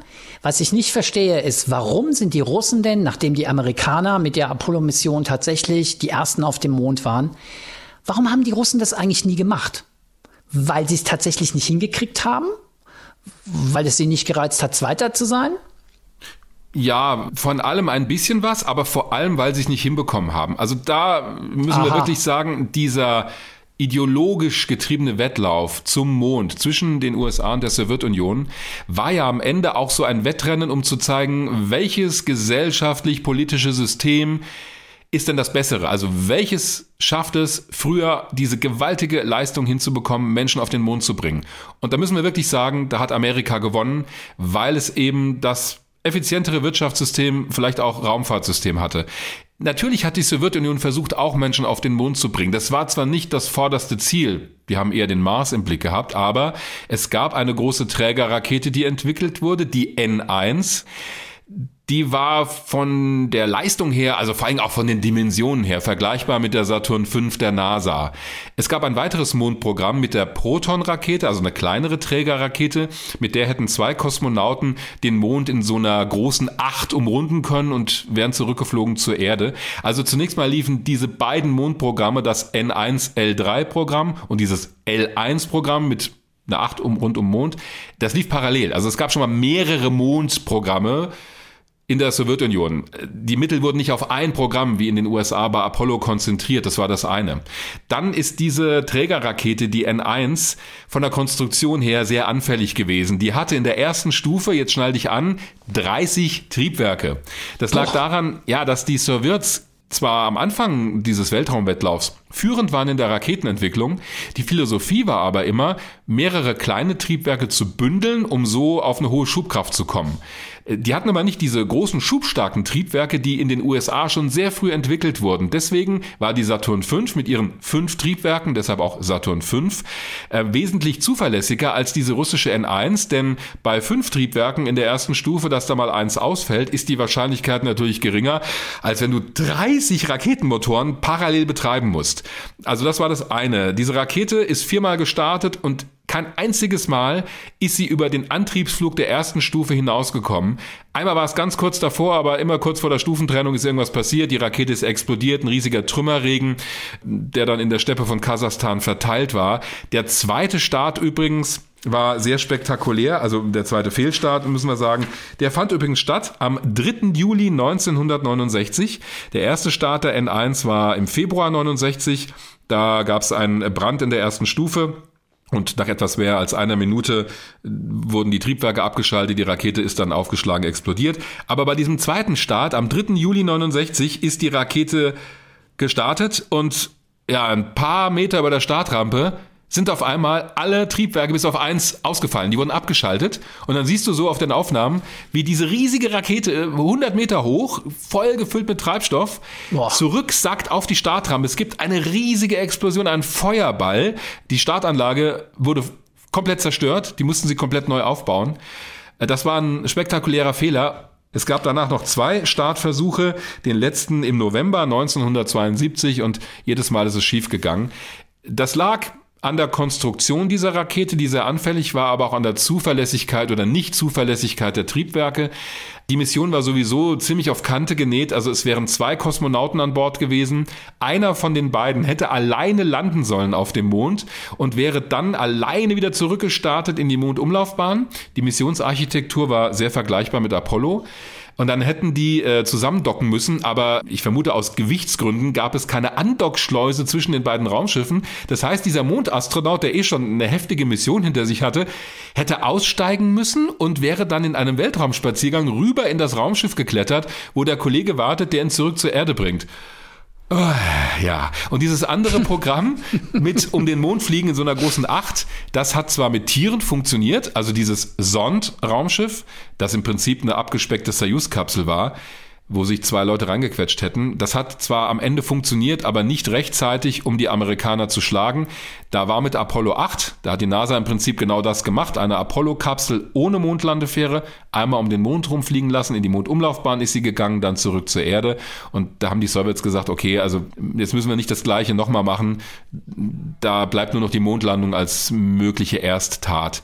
Also das ist komplett schiefgegangen. Aber interessant übrigens, dass damals nach außen, also natürlich wussten die Amerikaner, was die Sowjets machen, aufgrund ihrer Spionagesatelliten, aber es wurde immer behauptet, nee, die Sowjets, wir haben uns eigentlich nie interessiert für den bemannten Mondflug. Wir haben uns auf Raumstationen konzentriert, was Gerhard Kowalski ja auch gerade gesagt hat. Das war auch so. Aber eigentlich hat man die Details dieses sowjetischen Mondprogramms erst nach dem Fall des Eisernen Vorhangs erfahren. Also auch die genaue Konstruktion und die Zeichnungen dieser N1-Rakete sind erst dann im Westen publik geworden. Und ganz bitter ist, es gab noch flugfähige N1-Raketen. Da das Programm aber offiziell beendet wurde, mussten die verschrottet werden. Und zum einen haben die dann Teile von den Tanks oder der Triebwerksabdeckung in Baikonur auf Kinderspielplätzen eingebaut oder Garagen draus gebaut. Das siehst du heute noch. Mhm. Da gibt es tatsächlich so Unterstände. Das sind einfach die Oberteile von den Tanks der N1. Und die Triebwerke, die waren ja auch da. Die hatten ganze Hallen voller Triebwerke. Die haben sie heimlich aufgehoben. Und die wurden dann später übrigens in einer amerikanischen Rakete verwendet, um Fracht zur ISS zu fliegen. Klammer auf, diese Rakete ist dann bei einem späteren Start auch spektakulär explodiert, Klammer zu. Hm. Wir könnten wahrscheinlich noch viel über einzelne Projekte und einzelne Missionen sprechen. Yep. Aber ich finde es ganz interessant, dass du jetzt schon so ein paar äh, Stichworte genannt hast, wo ich nochmal so ein bisschen allgemeiner drauf gucken wollte. Zuverlässigkeit ist ein großes Stichwort. Also der Umgang mit Design, also eigentlich eher so extrem spartanisch und sehr am Nutzen orientiert, ja. Gibt es sowas, wo du sagen würdest, das ist so so Merkmale, die ganz typisch noch sind für die russische Raumfahrt. Also sowas wie Zuverlässigkeit, trotz jetzt der Unfälle und Pannen, die du ja eben auch geschildert hast. Ich meine, du hast ja auf der anderen Seite auch schon erläutert, äh, in den letzten Jahren hätte es keine bemannten äh, Flüge zur ISS gegeben, ohne die Soyuz-Raketen, die halt wirklich äh, funktioniert haben. Aber gibt es noch was, wo du sagst, so, so was ganz Grundsätzliches, was so für diese russische Raumfahrt steht, vielleicht auch eine besondere Qualität? Es ist definitiv die Zuverlässigkeit der Systeme, dass bevor irgendwas Neues gebaut wird. Das ist ja vielleicht der Nachteil so im amerikanischen Raumfahrtprogramm. Da wurde wahnsinnig viel entwickelt, es wurde aber auch wahnsinnig viel ins Museum gerollt. Siehe Saturn V. Ich meine, was in diese Mondrakete an Entwicklung, an Gehirnschmalz und an, an Geldern gesteckt wurde. Und dann wird nach der letzten Mondlandung 1972, Dezember 72, wird das alles ins Museum gerollt. Also du hättest so viel noch damit anfangen können, aber das politische Ziel war erreicht, die Mittel wurden gekürzt und deswegen kann man die Mondraketen heute nur noch in Museen sich anschauen, wohingegen in der sowjetischen Raumfahrt es immer so war, an bewährtem festzuhalten, die Systeme Stück für Stück weiterzuentwickeln. Also die Soyuz-Rakete, die heute zur ISS fliegt, ist natürlich nicht dieselbe, die Ende der 60er Jahre zum ersten Mal gestartet ist. Die ist natürlich modernisiert worden, aber von der Grundkonstruktion ist die schon gleich. Das finde ich eine Qualität und das äh, bringt ja auch Zuverlässigkeit mit sich, weil die wirklich wissen, wie ihr System unter widrigsten Umständen funktioniert. Äh, es gab ja auch einen Fehlstart einer Soyuz zur Raumstation, da hat das Rettungssystem oben gezündet, die Kosmonauten sind gelandet, die wurden natürlich starken Beschleunigungskräften ausgesetzt, aber die haben das ohne Probleme überlebt. Wohingegen das Space Shuttle einmal explodiert, einmal beim Wiedereintritt verglüht, 14 Astronautinnen und Astronauten tot. Hm, klar, es gab auch tödliche Unglücke in der sowjetischen Raumfahrt. Aber ich will damit nur sagen, dieses evolutive Arbeiten an bestehenden Systemen, die zu verbessern, das halte ich für eine Qualität und die große Erfahrung, das war auch bei Gerhard Kowalski vorhin das Thema, die große Erfahrung der Sowjets und Russen bei Raumstationen, bei Langzeitaufenthalten im All, das wird auch später bei Flügen zum Mars uns zugutekommen. Was ich auch ganz interessant finde, was ich mal gelesen habe, dass die Russen auch so eine Menge Traditionen haben. Also zum Beispiel, bevor jemand äh, mit ihrer Soyuz-Rakete einsteigt, gibt es einen sehr, sehr strikten Ablauf, was der oder diejenige, äh, nicht nur die Kosmonauten, sondern auch ausländische Astronauten so absolvieren müssen. Da gibt es wirklich einen sehr ritualisierten Ablauf, Ist es auch was Besonderes? Ja, das ist schon so. Das ist auch eine Besonderheit in der russischen sowjetischen Raumfahrt. Du wirst ja zum Beispiel auch, bevor du in den Bus zur Startrampe steigst, immer von einem Geistlichen mit Weihwasser vollgespritzt. Also Samantha Cristoforetti, die europäische Astronautin, hat das mal so erzählt. Sie hat so gestanden, dass sie quasi die volle Ladung Weihwasser abbekommen hat. Sie war klitschnass, als, sie, als sie in diesen Bus gestiegen ist. Ja, und auch auf der ISS home in dem und auch auf der und auch auf der ISS oben in dem russischen Modul, das dabei gesteuert wurde, in einem der Module hängen Bilder von Juri Gagarin, von Konstantin Tsiolkovsky, dem großen Pionier der theoretischen Raumfahrt. Und es gibt ja immer wieder so kleine Andenken, die da oben auch in der Raumstation aufgehängt werden. Das ist schon bis hin zur Tradition, dass die Kosmonauten auf dem Weg zur Startrampe aussteigen und hinten an den Reifen vom Bus pinkeln, weil das angeblich Gagarin auch gemacht hat.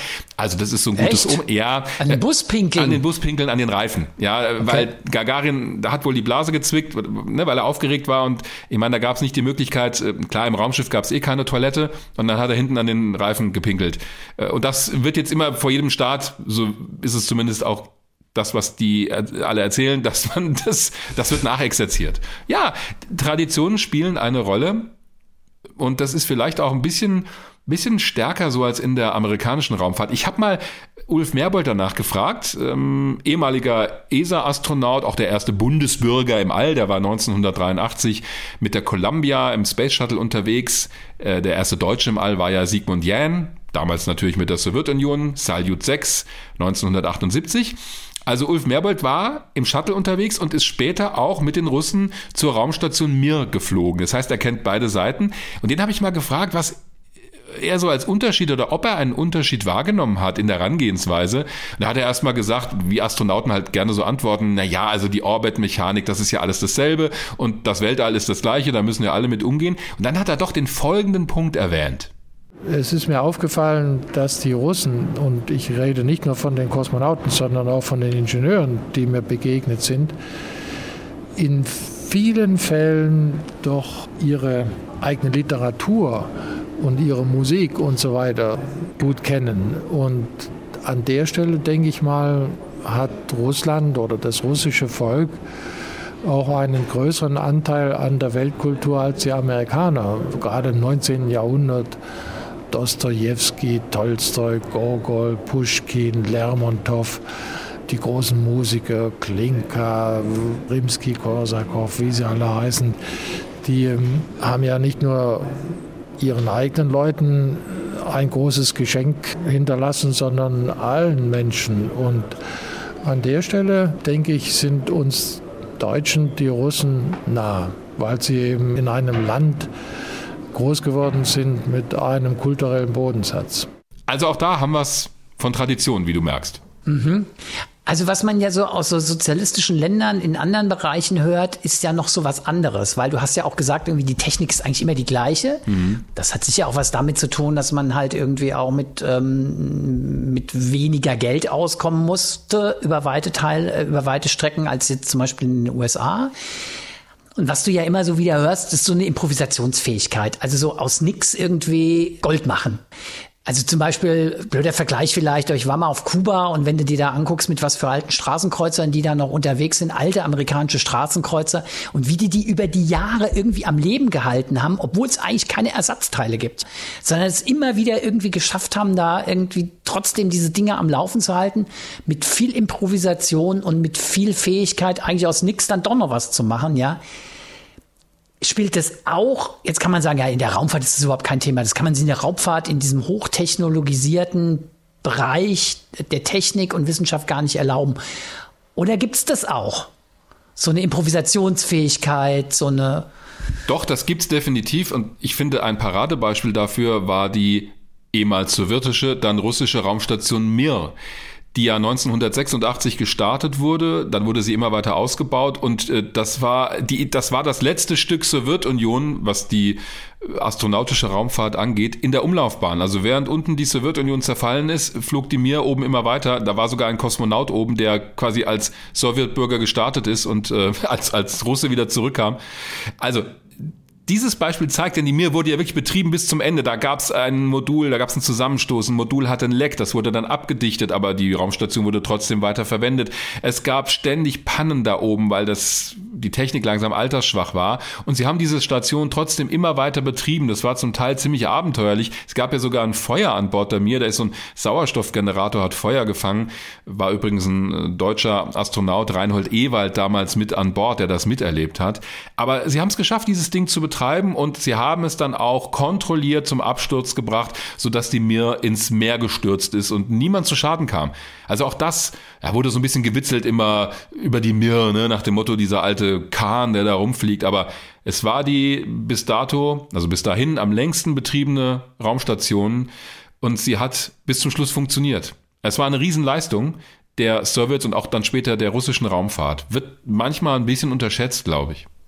Musst du ja auch können, gell? So mit Mangel effektiv umgehen. Das heißt ja auch, dass du im Grunde genommen auf viele Situationen schnell reagieren kannst. Also durchaus auch eine Qualität. Ja, gerade wenn wir über hm, Missionen raus ins Universum denken, wo du eben nicht den Mechaniker von der Erde holen kannst, dann musst du mit den Mitteln an Bord auskommen. Gut, wir haben jetzt viel über Missionen gesprochen, auch über so ein paar spezifisch, äh, spezifische Charakteristika, auch so Mentalitäten der russischen Raumfahrt. Wenn man über Raumfahrt spricht, muss man immer auch über Politik sprechen. Mhm. Wir haben ja auch oft schon im Zusammenhang mit der NASA und den USA und SpaceX darüber gesprochen, dass schon allein aufgrund der Tatsache, dass Raumfahrt sehr teuer ist und ohne öffentliche Mittel gar nicht geht, äh, dass ähm, du einfach extrem abhängig bist von der Politik, müssen wir auch natürlich im Falle ähm, der russischen Raumfahrt unbedingt drauf gucken. Und was mich dabei noch besonders interessiert ist, wir kennen das ja auch alle von uns, dass von Raumfahrt immer auch so eine Faszination ausgeht. Das geht ja so bis in den Bereich von Filmen ähm, bei uns, äh, Star Trek, Star Wars. Hat mich auch sehr interessiert, wie das so in der russischen Gesellschaft ist, wie da dieses Thema Raumfahrt verankert ist und wie die russische Gesellschaft auch mitfiebert, wenn es tatsächlich mal wieder eine große Mission gibt. Und auch da haben wir einen Gesprächspartner gewinnen können. Besser gesagt, in diesem Fall eine Gesprächspartnerin. Genau, nämlich Sabine Stör, bis vor kurzem Hörfunkkorrespondentin im ARD-Studio in Moskau und eine Kollegin, die wir beide auch schon lange kennen, auch vom Hessischen Rundfunk, wo sie mal war. Mit der haben wir genau darüber gesprochen, über die Bedeutung der Raumfahrt heute für die russische Gesellschaft und auch über die, naja, Zwänge und Probleme, die sich in der Raumfahrt eben offenbaren in den letzten Jahren. Sabine, wir haben vorhin hier von dem Raumfahrtexperten Gerhard Kowalski gehört, dass die russischen Konstrukteure es im Prinzip können, dass sie es drauf haben, die Technik, aber dass sie eben mit ihren Mitteln, sprich dem wenigen Geld auskommen müssen, das sie bekommen. Liegt das wirklich am Geld, dass die Ambitionen hoch sind, aber die Budgets klein? Also ich sag mal so, wenn es prestigeträchtig ist und wenn die russische Führung sich von einem Projekt etwas verspricht, dann ist da auch genug Geld da, dann wird genügend Geld mobilisiert. Ähm, tatsächlich hat die Raumfahrt im Moment nicht mehr die große Bedeutung, die sie mal hatte. Unter Präsident Medvedev war es noch so und auch als er dann noch äh, Ministerpräsident war, dass er sagte, die Raumfahrt ist ein Schlüsselbereich, den wir brauchen für die Modernisierung unseres Landes und da müssen wir Geld bereitstellen, auch wenn es mit der Wirtschaft im Moment schwierig ist. Letzteres war vor etwa zwei Jahren oder vor auf jeden Fall nach der Annexion der Krim. Das mit der Wirtschaft ist auf jeden Fall noch schwieriger geworden durch Corona. Das Bruttoinlandsprodukt, sagt der IWF, der Internationale Währungsfonds, wird im laufenden Jahr wahrscheinlich um sechs Prozent zurückgehen. Also da ist nicht mehr Geld zu erwarten und tatsächlich hat es auch jetzt unter Präsident Präsident Putin nicht so die Vorrangstellung wie zum Beispiel das Militär und die Verteidigung.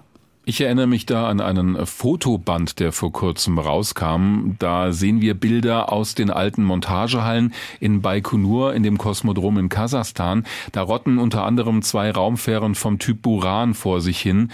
Die sind also völlig verdreckt und mit Vogelkot vollgesprenkelt. Symbolisiert das auch so ein bisschen den Verfall dieser früher so glorreichen Raumfahrttechnik?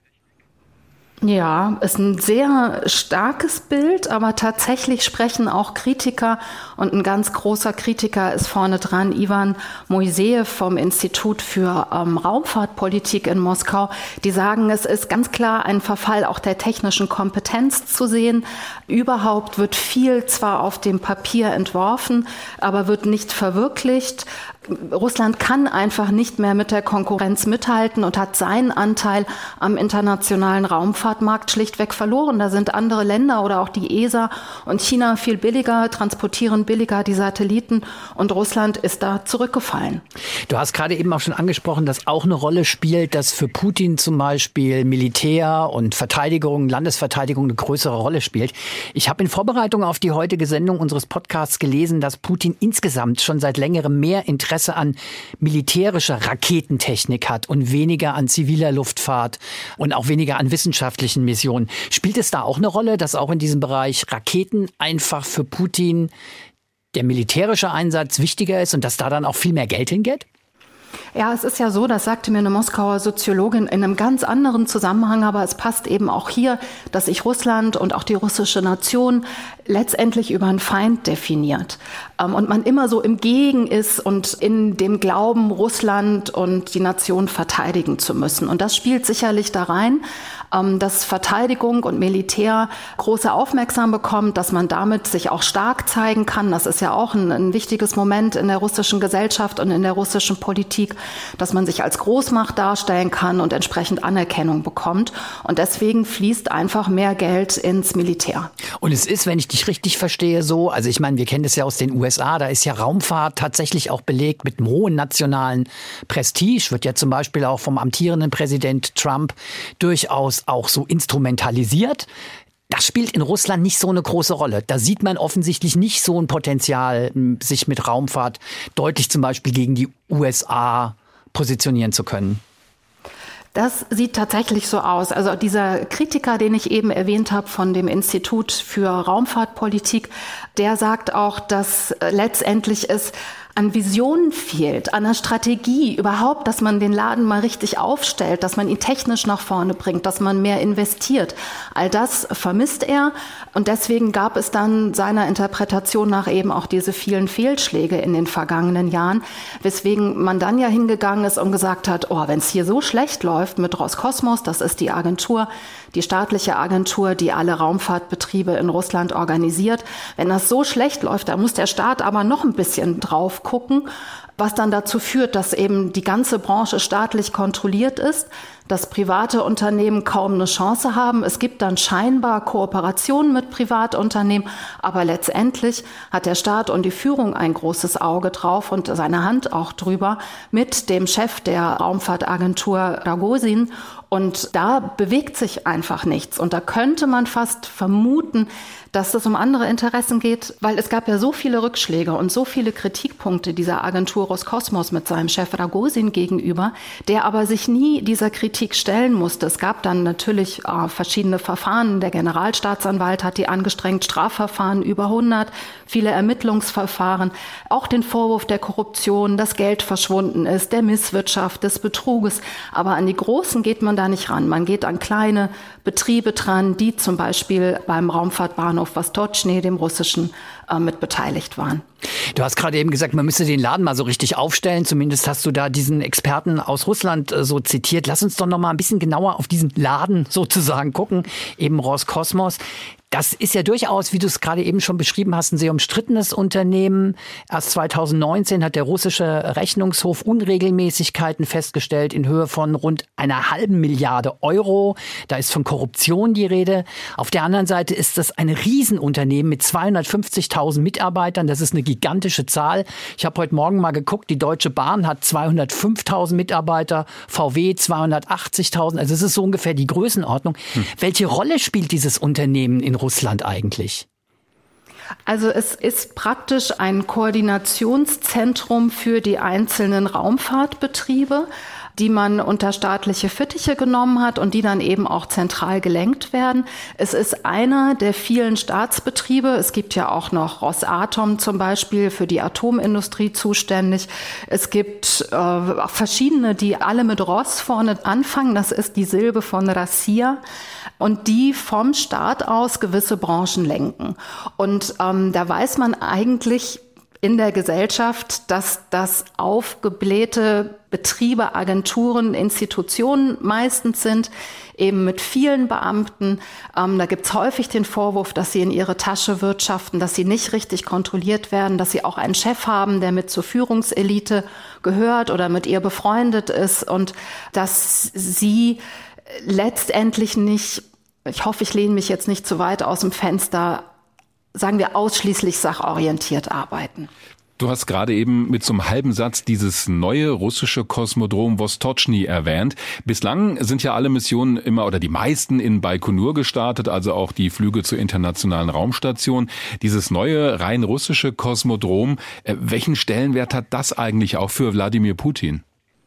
Also es war ja so, dass mit dem Zerfall der Sowjetunion der bisherige Raumfahrtbahnhof Baikonur jetzt in Kasachstan, im unabhängigen Kasachstan liegt und damit gepachtet werden muss. Und das nicht gerade günstig, das sind, äh, lass mich nicht lügen, mehr als 100 Millionen Dollar im Jahr. Da will man von weg. Man will natürlich eine eigene Basis haben. Und das war schon ein Prestigeobjekt, dass dort dann alles, was mit Raumfahrt und Starts und Landungen äh, zu tun hat, von dort stattfindet. Aber das war nicht so. Es gab viele Bauverzögerungen. Der ist überhaupt erst Jahre später, als er sollte, in Trieb gegangen. Mhm. Dann stellte sich auch raus, dass man dort keine bemannten Starts durchführen kann, weil die Flugbahn dann sich über Meer bewegt, also über den Pazifik, über Kamtschatka. Wenn dort so eine bemannte Kapsel abstürzen sollte, ist es fraglich, ob die Besatzung schnell genug gerettet werden kann. Also das sind lauter so Dinge oder das sind irgendeine Montagehallen sind viel zu klein geworden und da fragt man sich schon so, hm. Aber eben auch da wieder der Vorwurf der Korruption, auch des Generalstaatsanwalts und der Bauverzögerung eben und es läuft nicht so, wie das das mal ausgemalt worden ist. Lass uns noch mal gucken auf den Mann an der Spitze von Roskosmos. Ich hoffe, ich spreche den Namen jetzt einigermaßen richtig aus. Dimitri Ragosin, ähm, der war ja mal. Die, ich bin, Dirk lacht schon. Ich bin beeindruckt. Komm, komm Sabine, sag's, wie es richtig ist. Äh, dann, der war schon gut. Ja, ich kann es nicht besser. Okay. das R ja. vielleicht noch ein bisschen rollen. Ah, okay, ja. Was lachst du, gell? Völlig zu Unrecht. Ich habe wohlwollend gelacht. Okay, ich werde den Namen jetzt nicht nochmal sagen, sondern werde eher mal auf seine Person gucken. Der ist Diplomat gewesen, Politiker. Bis 2018 war er einer der stellvertretenden Ministerpräsidenten der Regierung der Russischen Föderation. Hat so ein bisschen das Image als anti-westlicher politischer Hardliner. Jetzt kann man ja sagen, naja, gute politische Beziehungen sind in der Raumfahrt immer wichtig, weil Raumfahrt ist immer angewiesen auf öffentliches staatliches Geld. Man kann aber auch sagen, Rogozin soll, nee, falsch. Ragosin soll im Sinne Putins dafür sorgen, dass eben gemacht wird, was der sagt. Was entspricht eher deiner Wahrnehmung der Wahrheit? Ach, da ist sicherlich so ein bisschen was von allem dran und auch äh, an dem Umstand, dass er einfach Dinge sichern soll, auch Machterhalt sichern soll. Darum äh, geht es ja auch sehr häufig. Das hat man ja zuletzt auch daran gesehen, dass Wladimir Putin sich mit der Verfassungsänderung seine Macht gesichert hat. Man muss sich das so ein bisschen vorstellen wie so ein Zirkel, der sich letztendlich die Jobs dann so gegenseitig zuschiebt. Roskosmos ist sicherlich sehr einflussreich und eben auch sehr bedeutend. Und man möchte ja auch an, an dieser Vorrangstellung letztendlich festhalten, auch wenn man das im Moment nicht so hinkriegt aus verschiedenen Gründen. Da wird dann, muss man auch klar so sagen, einfach auch Geld hin und her geschoben und dann schadet es nicht, wenn man die Leute kennt, die man da um sich schart. Wir schauen noch mal etwas globaler auf die Raumfahrt, denke ich. In den USA haben wir gerade in den vergangenen Wochen und Monaten gesehen, dass das in der Politik nach wie vor eine große Rolle spielt, dass Raumfahrt auch durchaus wieder zum Prestigeobjekt taugen kann. Stichwort SpaceX, Dragon Raumkapsel, dieser Flug zur internationalen Raumstation. Zum ersten Mal hat es ein privatwirtschaftliches Unternehmen federführend gemacht und eben nicht die NASA. Und das hat Donald Trump ja auch entsprechend ausgeschlachtet politisch, hat das sehr in den Vordergrund gestellt als progressives Projekt für die amerikanische Raumfahrt und so weiter. Schauen wir mal umgekehrt nach Russland. Ist in der russischen Gesellschaft die Raumfahrt auch noch so wichtig? Taugt die auch noch, um sich politisch damit zu profilieren? Da gab es gerade eine Umfrage im April. Es gibt in Russland immer viele Umfragen von mehreren Instituten, weil es auch bei diesem Thema kaum öffentlichen Diskurs gibt. Also macht man Umfragen. Und dabei hat man festgestellt, dass seit 2018, das war die letzte Umfrage, jetzt innerhalb von zwei Jahren das Vertrauen in die Weltraumforschung und ihren Status ähm, abgenommen hat, mhm. ähm, weil die Bevölkerung enttäuscht ist darüber, wie sich die Raumfahrtindustrie entwickelt. Also besonders Männer und besonders jugendliche Frauen scheinen sich nicht so sehr für die Raumfahrt zu interessieren, dass sie aber weiter attraktiv ist, vielen aber diese immensen Kosten, äh, die damit verbunden sind, bewusst sind. Und in Russland spielt eben auch sehr die Lebensqualität im Moment eine Rolle, dass immer mehr Menschen unter die Armutsgrenze fallen zum Beispiel und dass man das Geld eben dann doch besser dafür ausgeben sollte, den Menschen wieder ein besseres Leben zu ermöglichen. Stichwort auch Gesundheitssystem, billigere Lebensmittel und so weiter. Und um da eine Zahl zu nennen, da ist innerhalb von zwei Jahren der Glaube an die Raumfahrt oder dass die Russen ihr Land an der Spitze der Raumfahrt sehen, von 2018 72 Prozent auf jetzt 59 Prozent gefallen. 13 Prozent sogar sehen eben die USA in der Pionierrolle. Und das war noch bevor Falcon 9 äh, gestartet ist, also bevor SpaceX seine Rakete ins All geschickt hat. Gut möglich, dass die Umfrageergebnisse da jetzt noch negativer ausfallen. Das finde ich erstaunlich, denn Russland war es ja gewesen, das in den vergangenen neun Jahren nach dem Ende des Space Shuttle Programms überhaupt dafür gesorgt hat, dass noch Menschen zur internationalen Raumstation fliegen konnten. Also ohne die Russen wäre das nicht gegangen. Ich hätte fast erwartet, dass das bei den Leuten im Land auch wahrgenommen wird, aber ja, erstaunlich, dass das offenbar gar nicht so durchgeschlagen hat in die der Die scheinen andere Probleme zu haben, ja. ehrlich gesagt. Die haben also ganz genau. Die haben ganz andere Probleme. Es geht in Russland tatsächlich jeden Tag um einen gewissen Überlebenskampf. Es gibt kein Sozialsystem. Ähm, Im Moment steigt die Arbeitslosigkeit durch die Pandemie bedingt auch. Man muss einfach gucken, wo man bleibt. Und, das muss man auch sagen, die russische Bevölkerung lässt sich einfach nicht so leicht blenden. Und dann ist auch schon klar geworden, dass sich Russland in der Vergangenheit, in den Jahren, die du gerade angesprochen hast, Dirk, sehr auf diese kommerzielle Seite der Raumfahrt verlassen hat, also geguckt hat, wer gibt einen Auftrag und für wen kann ich da einen Satelliten nach oben schicken und sich dann auch darauf verlassen hat, dass man eben diese Monopolstellung gerade hat. Und dann ist das ja eben der Kritikpunkt, dass man in der Zeit einfach nicht investiert hat und geguckt hat, wie kann man wieder nach vorne kommen, was kann man entwickeln. Tatsächlich ist es jetzt so, Ragozin ist ja auch nie um irgendeinen Spruch ähm, verlegen, dass er sagt, unsere Ingenieure, die sind jetzt auch dabei zu gucken, ob wir nicht die Trägerraketen so entwickeln können, dass sie mehrmals verwendet werden können können, so wie eben Falcon 9 auch, mhm. ähm, und sagt dann im Nebensatz aber auch, nein, und dabei kopieren unsere Ingenieure nicht das, was die USA uns im Moment gerade zeigen.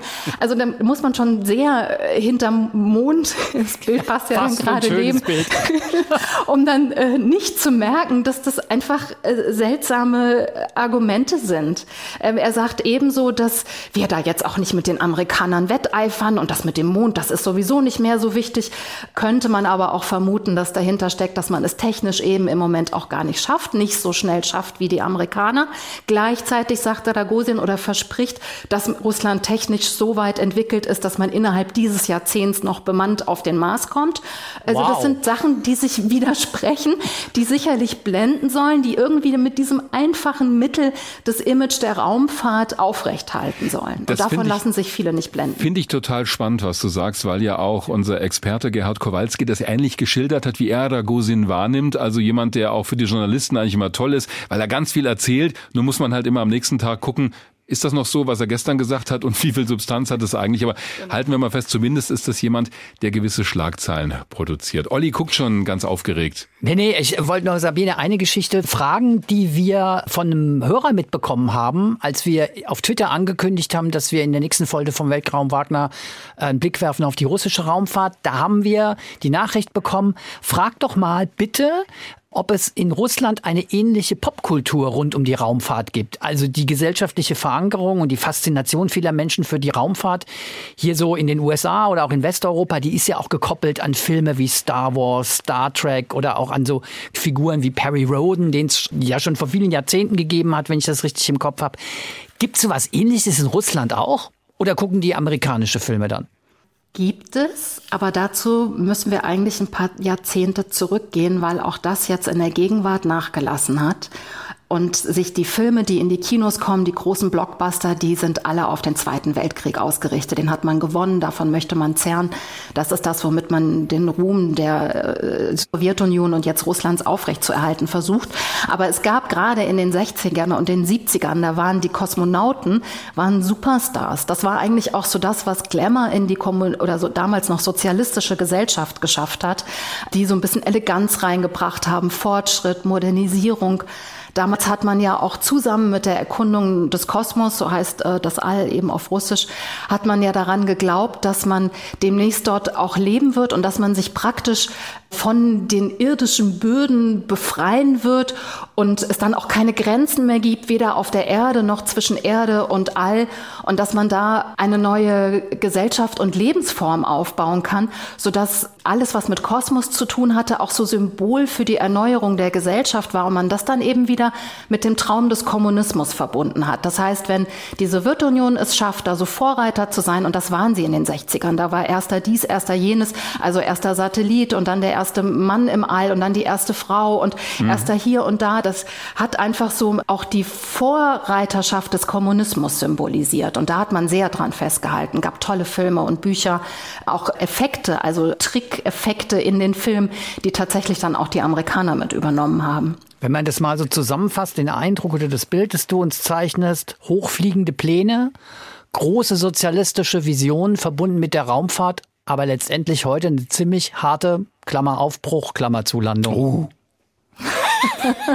ich habe auf dieses Sprachbild mit der Bruchlandung gewartet, Olli, deshalb verzeih mir bitte die Reaktion. Ich war gerade so ein bisschen, das merke ich mir. ein bisschen schon romantisiert. Die Reaktion merke ich mir. Das ist in Ordnung, das werden wir bei der Besserwisser-Frage wieder spüren wahrscheinlich. Du aber wirst es spüren bei war, der Besserwisser-Frage, nicht wir. Ich, ich war gerade so ein bisschen romantisiert von dem, was Sabine gesagt hat, aber möglicherweise hast du ja recht, Sabine. Stimmt das so, wie Olli das hm, holzschnittartig zusammengefasst hat? Naja, ich fürchte, das, das, das stimmt so, weil Roskosmos eben eine Staatsagentur ist, die, wie wir ja schon besprochen haben, aufgebläht ist und weil die Kritiker dafür plädieren, dass man das eigentlich äh, zerschlagen müsste, damit private Unternehmen wieder beim Wettbewerb zugelassen werden könnten. Das ist ja eben das, was auch in den USA passiert ist, dass man überhaupt eine Vision hat, dass man auch, und das so ist es ja auch in den USA passiert, sagt, die Projekte, an denen wir da jetzt dran sind, und da gibt es einige, wo Kritiker auch sagen, oh Gott, jetzt schon total veraltet, bevor sie überhaupt fertig sind, mhm. dass man da sagt, nein, stopp, da stecken wir kein Geld mehr rein, wir überlegen jetzt mal in Ruhe, was wir machen, aber dafür scheint Dragosin eben der falsche Mann zu sein. Soweit das Interview mit Sabine Stör, bis vor kurzem ARD-Korrespondentin in Moskau. Und das fand ich jetzt doch sehr interessant, was die Sabine gesagt hat. Also er hat ja doch sehr deutlich gemacht, wie schlecht es eigentlich um die russische Raumfahrt steht.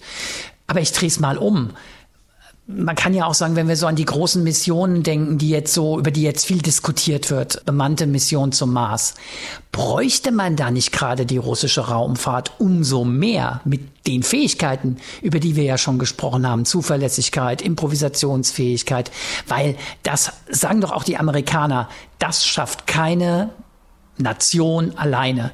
Es muss eine internationale Mission sein. Da müssen im Grunde genommen alle Kräfte gebündelt werden um so etwas wie eine Mars-Mission tatsächlich erfolgreich an den Start bringen zu können? Da sage ich ja, ja und nochmals ja, kann ich gar nicht genug unterstreichen. Das ist genau so. Ich äh, würde es auch für komplett falsch halten, zu sagen, nö, die Russen lassen wir mal außen vor, denn da könnte man ja auch bei anderen Ländern sagen, nee, mit denen arbeiten wir nicht zusammen. Ich würde das auch immer noch mal ein bisschen trennen von den ganz konkreten politischen Auseinandersetzungen, die wir hier unten auf der Erde haben. Denn das hat die Vergangenheit gezeigt. Die Raumfahrt ist ein tatsächlich verbindendes Element, weil alle an einem Ziel, an einem bestimmten Vorhaben arbeiten und da bleiben tatsächlich, und das glaube ich auch so, das ist auch wirklich authentisch so, gewisse Dinge, über die sich die Politik oder die Leute sonst so untereinander streiten, außen vor. Und das ist auch eine Chance. Verständnis wieder für den anderen zu haben, für dessen Position. Natürlich gibt's da Grenzen, ganz klar. Also bei kriegerischen Auseinandersetzungen wird das nicht so sein, aber dennoch. Deshalb hielt ich es für wichtig, dass bei einer zukünftigen Mission zum Mars möglichst viele Länder mit an Bord geholt werden, auf welche Art und Weise auch immer. Und Russland hat eben genau bei diesem Aspekt Langzeitmission, lange Aufenthalte im All eine Menge zu bieten. Zum einen aufgrund der langen Tradition von Raumstationen, haben wir auch schon gehört in unserer Folge heute, aber zum anderen auch wird ganz konkret daran geforscht. Es gibt in Russland das Institut für biomedizinische Probleme. Das heißt wirklich so. Und da sind sogenannte Isolationsexperimente gemacht worden. Es gibt da ein, wenn du so willst, nachgebautes Mars-Raumschiff. Das sind so mehrere Container, und Anlagen, die von der Außenwelt abgeschnitten werden können. Da wurde zum Beispiel das berühmte Mars 500 Experiment gemacht.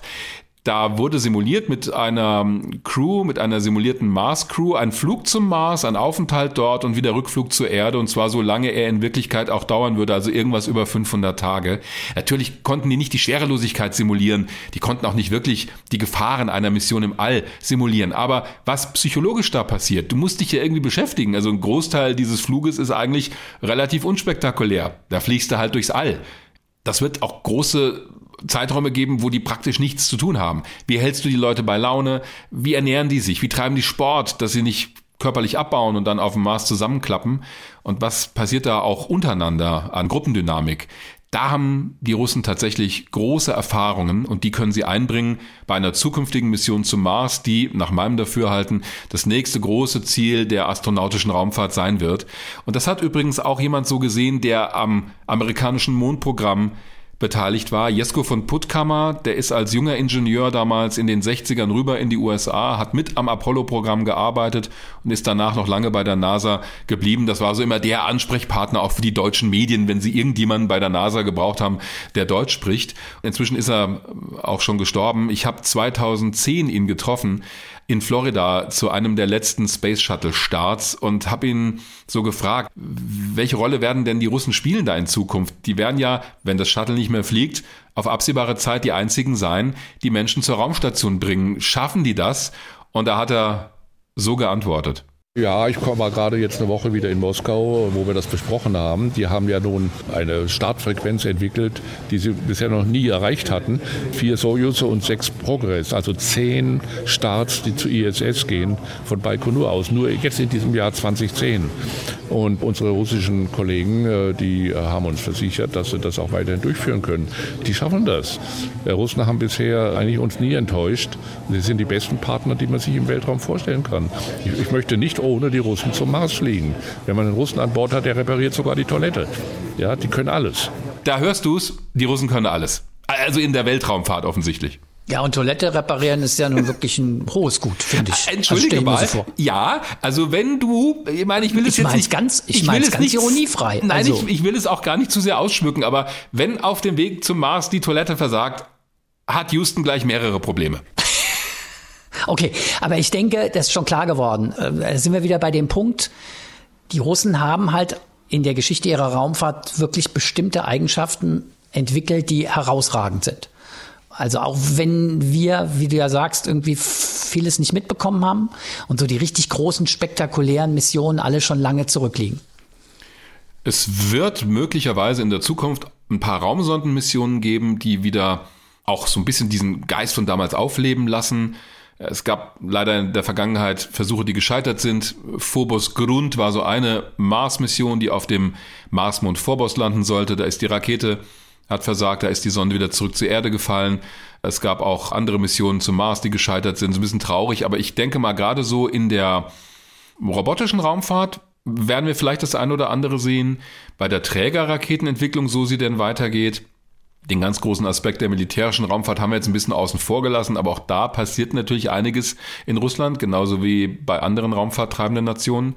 Ich glaube aber, dass der wesentliche Beitrag Russlands für die Zukunft der Raumfahrt derjenige sein wird, dass bei einer Mission zum Mars auf jeden Fall russische Kosmonautinnen oder Kosmonauten an Bord sein werden und dass sie von dieser großen Erfahrung profitieren, die sie im Betrieb von Raumstationen gesammelt haben. Das glaube ich schon. Ich denke nicht, dass es die russische Mission geben wird, die jetzt weltweit für Aufsehen sorgt. Das wird eher in internationaler Zusammenarbeit passieren. Mit wem auch immer. Man könnte auch sagen, so die große russische Mission sehe ich auch nicht, wenn ich mich erinnere an das, was uns Sabine Stör gesagt hat. Das klang ja dann doch auch ein bisschen ernüchternd. Aber trotzdem, als Know-how, wie du es beschreibst, das Know-how ist ja offensichtlich da und das kann man jederzeit in der internationalen Raumfahrt gebrauchen. Ja, und das sollte man auch fördern. Sabine hat uns nach diesem Gespräch noch eine Mail geschrieben, weil sie das vergessen hatte zu erwähnen, dass ein Chefingenieur bei Roskosmos umgerechnet 420 Euro im Monat verdient. Ich meine, das ist ja nix. Das sind hochqualifizierte Leute und wenn du die halten willst, dann musst du denen auch was bieten. Also das ist, glaube ich, auch so ein, ja, so ein Ansporn, den wir im Ausland sehen könnten, zu sagen, bevor die Leute irgendwohin abwandern, warum nicht versuchen, die reinzuholen, die ins Team zu holen? Mhm. Gut. Womit wir bei der Besserwisserfrage angekommen wären. Poyochale. Ollis Besserwisser-Frage. Wir hatten den Ausgangspunkt der Besserwisser-Frage tatsächlich in diesem Podcast schon mal angeschnitten. Aha. Im Oktober 2011 kommt es beim Start einer Sojus-Rakete zu einer gefährlichen Panne. Es gibt Probleme beim Zünden der Raketenstufen. Die Besatzung kommt allerdings nicht zu Schaden, denn die kann sich retten und landet mit der Kapsel in der kasachischen Wüste. Ich glaube, es sind drei Kosmonauten gewesen, wenn ich es richtig in Erinnerung habe, die unverletzt geblieben sind. Jetzt kommt's. Die Panne ist besonders ärgerlich aus folgendem Grund, weil mit diesem Sojus-Start sollte eigentlich ein Jubiläum gefeiert werden. Nämlich der 100. Jahrestag der Gründung jener Firma, die die Sojus baut. Frage, wie heißt die Firma? Ah, da muss ich nachdenken. Also es war nicht Energia, also nicht das Konstruktionsbüro von Korolev. Oder? Doch? Ah. NPO Energia. Wenn das nicht stimmt, dann habe ich noch zwei, drei andere im Petto. Aber es stimmt. Äh, ja, ich war Es nicht stimmt. ganz sicher.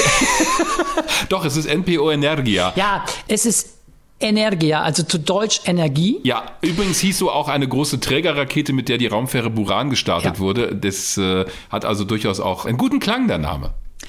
Das mit dem 100. Jahrestag, das bezieht sich auf den Namen der Firma, weil deshalb hast du so ein bisschen gezögert. Ja, ich habe überlegt, weil mir kamen andere Namen wie Krunichev und so weiter in Ja. den Kopf, aber die haben nichts mit der Soyuz zu tun. Weil irgendwie 100 Jahre alt, also die hat natürlich nicht vor 100 Jahren Raketen gebaut und deshalb ist der eigentliche Raumfahrtkonzern RKK Energia, der ist später gegründet worden. Der ist 1946 gegründet worden Ja, und der erste Direktor war tatsächlich Sergei Korolev der von dir schon beschriebene Sergei Korolev. und sein der Nachfolger von, war übrigens Vassili Mishin. Das war derjenige, der dann die N1 fertig Das finde ich konstruiert jetzt ein hat. bisschen rumgepost, ehrlich gesagt. Du musst es jetzt auch nicht übertreiben. Okay. Also von daher muss man da schon ein bisschen trennen und von daher gilt die natürlich als mit richtig beantwortet. Weil das war natürlich jetzt nicht der Schnauf da durch. Naja. Mist.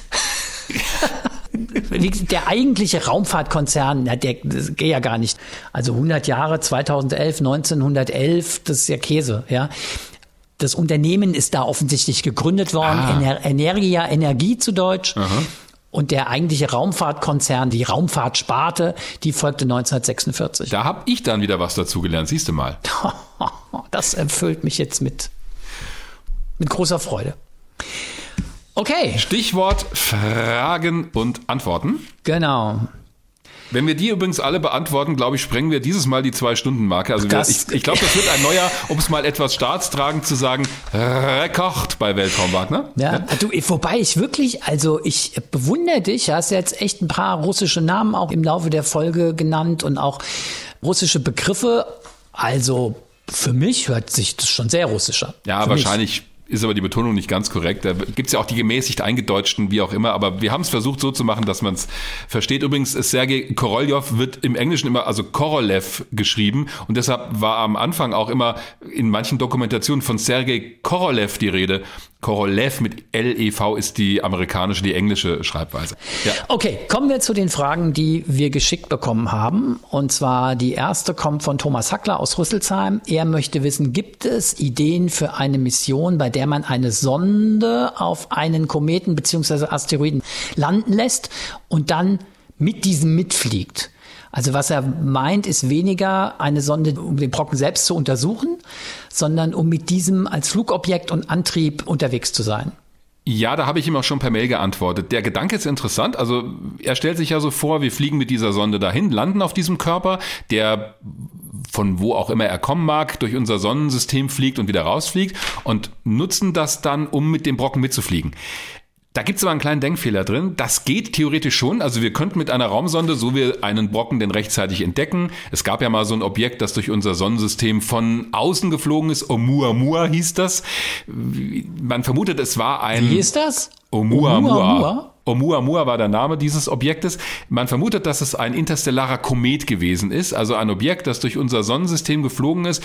Die Flugbahn war so ein bisschen interessant, weil die so leicht gebogen war. Offenbar ist was von diesem Objekt ausgegast. Also wenn es ein interstellarer Komet ist, der ja auch viel Eis enthält oder flüchtige Stoffe, dann wird er natürlich bei der Annäherung an die Sonne erwärmt und dadurch entsteht dann Schubkraft durch die Ausgasungen auf der Oberfläche. Also sowas gibt es. Jetzt könnten wir da mit einer Raumsonde natürlich hinfliegen, dort landen und mit diesem Ding raus aus dem Sonnensystem fliegen. Ich frage mich aber, wozu sollten wir das machen? Denn das Ding ist ja, wenn wir mit dieser Raumsonde zu diesem Objekt fliegen, dann müssen wir uns ja so annähern, dass wir mit einer Geschwindigkeit nahe Null dort landen. Das heißt, ich muss all die Antriebsenergie aufbringen, um dahin zu fliegen zu diesem Objekt, um dann darauf zu landen, um mit dem weiterzufliegen. Dann kann ich auch gleich diese Flugbahn einnehmen. Also ich kann neben dem Ding herfliegen oder ich kann die Sonde Gott weiß wohin schicken. Also ich brauche diesen Brocken gar nicht, der gibt mir ja keine Geschwindigkeit mit, denn um dahin zu kommen, muss ich ja schon die Geschwindigkeit aufbauen, um dahin zu fliegen. Ansonsten, wenn ich da warte und das Ding fliegt mir vor die Nase oder trifft mich, dann ist die Raumsonde kaputt. Und das ist im Prinzip da, wo ich sage, naja, könnte man machen, aber brauchen wir nicht, denn wir haben keinen Gewinn an Geschwindigkeit dabei. Und wenn jetzt Thomas Hackler aber argumentiert, und das tut er ja, dass man sozusagen dann treibstofflos mit diesem Objekt mitfliegen kann? Ja, aber ähm, die Raumsonde würde ja auch treibstofflos weiterfliegen. Also überleg mal, da fliegt so ein Brocken durchs Sonnensystem, ich fliege die Sonde dahin und wenn ich mit exakt der gleichen Geschwindigkeit da fliege, ja, dann kann die Sonde auch ohne das Ding weiterfliegen. Da gibt's ja nichts, was die Sonde bremsen würde. Du musst ja im Weltall kein Gas geben. Richtig. Okay, jetzt. Nur unter bestimmten Umständen. Okay. Die zweite Frage von Sven Sievers ist, wenn ich das mal so gestehen darf, meine Lieblingsfrage der heutigen Folge, denn sie lautet, wie schnallen sich Astronauten im Weltraum wieder an? Ja. Äh, bei den Live-Sendungen, zum Beispiel zum Start der Demo 2 Mission, schreibt Sven Sievers, sieht man, dass die Astronauten von mehreren Technikern angeschnallt werden. Wie funktioniert das im Weltraum ohne diese Techniker? Finde ich eine naheliegende Frage. Ja, ich fand die Frage total interessant, denn da wäre ich nie drauf gekommen, mir die zu stellen. Ich habe das ja immer so hingenommen. Ja klar, die schnallen sich halt irgendwie an, aber warum machen das eigentlich am Boden die Techniker? Gute Frage.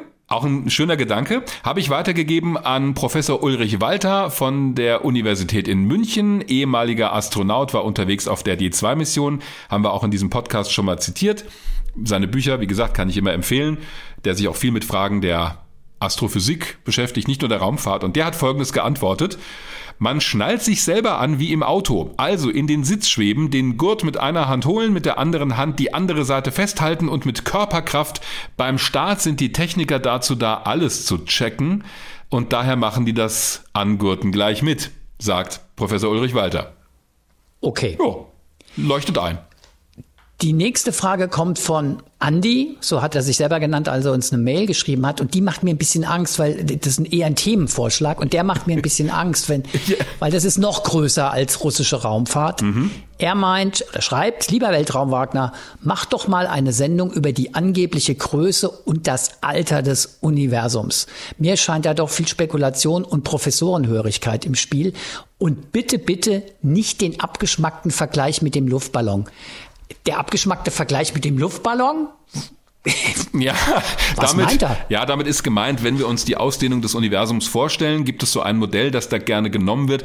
Das ist wie gesagt ein Modell, also eine Krücke für unser Hirn, um sich das irgendwie vorzustellen, weil wir ja uns das nicht wirklich vorstellen können. Also Unendlichkeit und so hatten wir in der Hubble-Folge. Es gibt ganz viele Begriffe in der Astrophysik, äh, die eigentlich unserem Verständnis sich entziehen. Aber das Modell ist so, wenn wir uns einen Luftballon vorstellen, der nur so leicht aufgeblasen ist und du machst außen so ganz viele Punkte auf die Luftballonhülle und bläst diesen Luftballon weiter auf, dann dehnt er sich ja aus. Und die Punkte, das sind jetzt zum Beispiel Galaxien in unserem Modell, die dehnen sich dann mit der Hülle aus. Das heißt, die entfernen sich voneinander. Ne? Wenn der Luftballon immer weiter aufbläst, dann wandern diese Punkte auf der Luftballonhülle, weil die sich ja ausdehnt, immer weiter auseinander. Und das Modell wäre, dass diese Luftballonhülle das Universum darstellt, das sich weiter ausdehnt und deswegen entfernen sich die Objekte voneinander, wenn sich das Universum ausdehnt. Das ist das Modell. Ah, okay, gut. Ja, er wollte wissen, nach dem Motto, glaubt er nicht dran, wie ist das denn? Das habe ich weitergegeben an Rainer Kresken den Leiter der Starkenburg-Sternwarte in Heppenheim.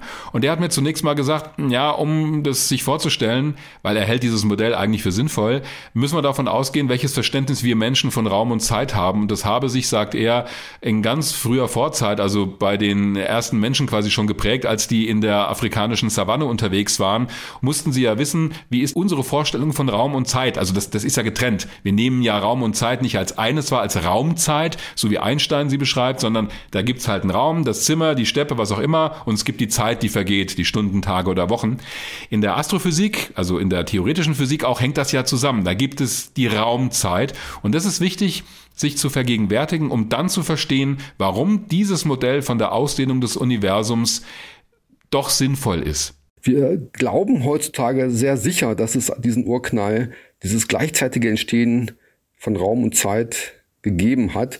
Alle astronomischen Beobachtungen deuten darauf hin. Insbesondere die kosmische Hintergrundstrahlung, die man beobachten kann, ist ein ziemlich sicherer Beweis dafür, dass das Universum in einem Urknall entstanden ist und dass es zunächst mal einige hunderttausend Jahre lang unsichtbar war. Und der Moment, in dem das Universum dann durchsichtig geworden ist, gibt heute die Grenze des beobachtbaren Universums für jeden Punkt im Universum an. Das heißt, dass jeder Punkt im Universum gleichzeitig der Ort war, an dem der Urknall stattgefunden hat. Und jeder Punkt des Universums hat auch ein beobachtbares Universum, das gleich groß ist und das etwa 45 Milliarden oder 46 Milliarden Lichtjahre entfernt ist. Gleichzeitig glaubt man, dass der Urknall vor etwa 13,8 Milliarden Jahren stattgefunden hat. Das scheint zunächst mal widersprüchlich. Man weiß ja, dass das Licht sich mit Lichtgeschwindigkeit von 300.000 Kilometer pro Sekunde ausdehnt. Das bedeutet, dass es in einem 13,8 Milliarden Jahre alten Universum maximale Entfernung von 13,8 Milliarden Lichtjahre geben kann. Das erklärt sich aber so, dass diese Geschwindigkeitsbegrenzung zwar für Licht gilt, das sich durch den Raum bewegt, aber nicht für die Raumzeit, für die Ausdehnung der Raumzeit. Und tatsächlich hat sich das Universum wahrscheinlich mit sehr viel größerer Geschwindigkeit ausgedehnt. Und das bedeutet, dass das beobachtbare Universum für jeden Punkt des Universums einen Radius von 46 Milliarden Lichtjahre hat. Wenn man nicht an dieses Modell des aufblasbaren Ballons glaubt, hat man alternativ die Möglichkeit, die mathematischen Formulierungen zu beobachten. Das ist aber sehr aufwendig, deswegen schlage ich vor, doch bei diesem Modell zu bleiben. Es ist tatsächlich ganz gut, wenn man einen aufblasbaren Ballon hat und man malt da Punkte drauf und man lässt den Ballon weiter auf, dann entfernt sich jeder Punkt von jedem. Das heißt, dass kein Punkt wirklich das Zentrum der Ausstellung ist, aber trotzdem hat jeder Beobachter an jedem dieser Punkte den Eindruck, der Mittelpunkt zu sein. Und das ist genau auch die Illusion, die man hier hat. Jeder Punkt des Universums ist gleichberechtigt. Wer nicht an den Urknall glaubt, kann das ja wissenschaftlich widerlegen. Im Moment deutet, wie gesagt, alles darauf hin, dass der Urknall tatsächlich stattgefunden hat. Wenn man wissenschaftliche Beweise bringt und das in überzeugender Form, dann kriegt man dafür sicherlich den Physik-Nobelpreis. Soweit Rainer Kresken, Leiter der Starkenburg-Sternwarte in Heppenheim das Modell, das er da erwähnt hat, ist wie gesagt ein Modell. Es ist eine Hilfskrücke, um sich das vorzustellen. Das müssen wir immer wieder betonen. So sieht das Weltall natürlich nicht wirklich aus. Das ist kein Ballon. Aber es ist eine Möglichkeit, sich diesen mehrdimensionalen Raum auf einer zweidimensionalen Oberfläche vorzustellen. Mhm. Dazu passend vielleicht gleich noch hinten dran die Frage, die von Betty über Twitter gekommen ist. Sie hat uns geschrieben, ich habe mal eine Doku darüber gesehen, dass es eine Theorie gibt, die besagt, dass das Universum ein Hologramm sein könnte. Habt ihr davon gehört, beziehungsweise könnt ihr darüber mal in eurem Podcast sprechen? Ich kann diese Frage für mich sehr deutlich beantworten. Habe ich noch nie drüber, da habe ich noch nie was von gehört. Aber du kennst garantiert den Film Matrix. Ja, ja, klar, den kenne ich. Mit Keanu Reeves, ne, wo ja, der super, eigentlich großartig. in so einer in so einem Kokon lebt und, und seine Körperwärme von Außerirdischen ja. genommen wird, um Energie zu erzeugen. Und da läuft ja quasi das, was er erlebt, sein Leben ist im Prinzip, der lebt in der Matrix. Das ist eine Illusion, ja, die absichtlich sozusagen in sein Hirn eingespeist wird. Ein bisschen spielt dieser Film mit diesem Gedanken, denn, das war mir vorher auch nicht so klar, ich habe davon zwar schon gehört, es gibt tatsächlich, da geht es auch um Quantenmechanik, die Theorie, dass wir das Universum als Hologramm beschreiben können, dass es in Wirklichkeit sich in einer zweidimensionalen Fläche abspielt und das alles äh, nur den Anschein hat, dreidimensional zu sein. Ich gebe ganz offen zu, das ist mir zu abgefahren, da komme ich nicht mit. Ich bin aber auch kein, um vorhin das Zitat aufzunehmen, Professor. das lese ich zwar, diese Theorien, denke mir, aha, und denke mir aber auch so, ja, nee. Also, ja, nee. Das, ist, Aha, das ja, ist, nee. ist mir irgendwie zu abgefahren, auch wenn es quantentheoretisch offenbar Sinn hat. Ich äh, schicke dazu bei Twitter einen Link auf einen sehr guten Artikel von spektrum.de, also von Spektrum der Wissenschaft, die das schon vor vielen Jahren mal erklärt haben, was hinter dieser Idee des holographischen Universums steckt. Okay. Ja, aber ich persönlich, da sage ich, uh, nee, ich hab's dann doch lieber mit dem dreidimensionalen Raum.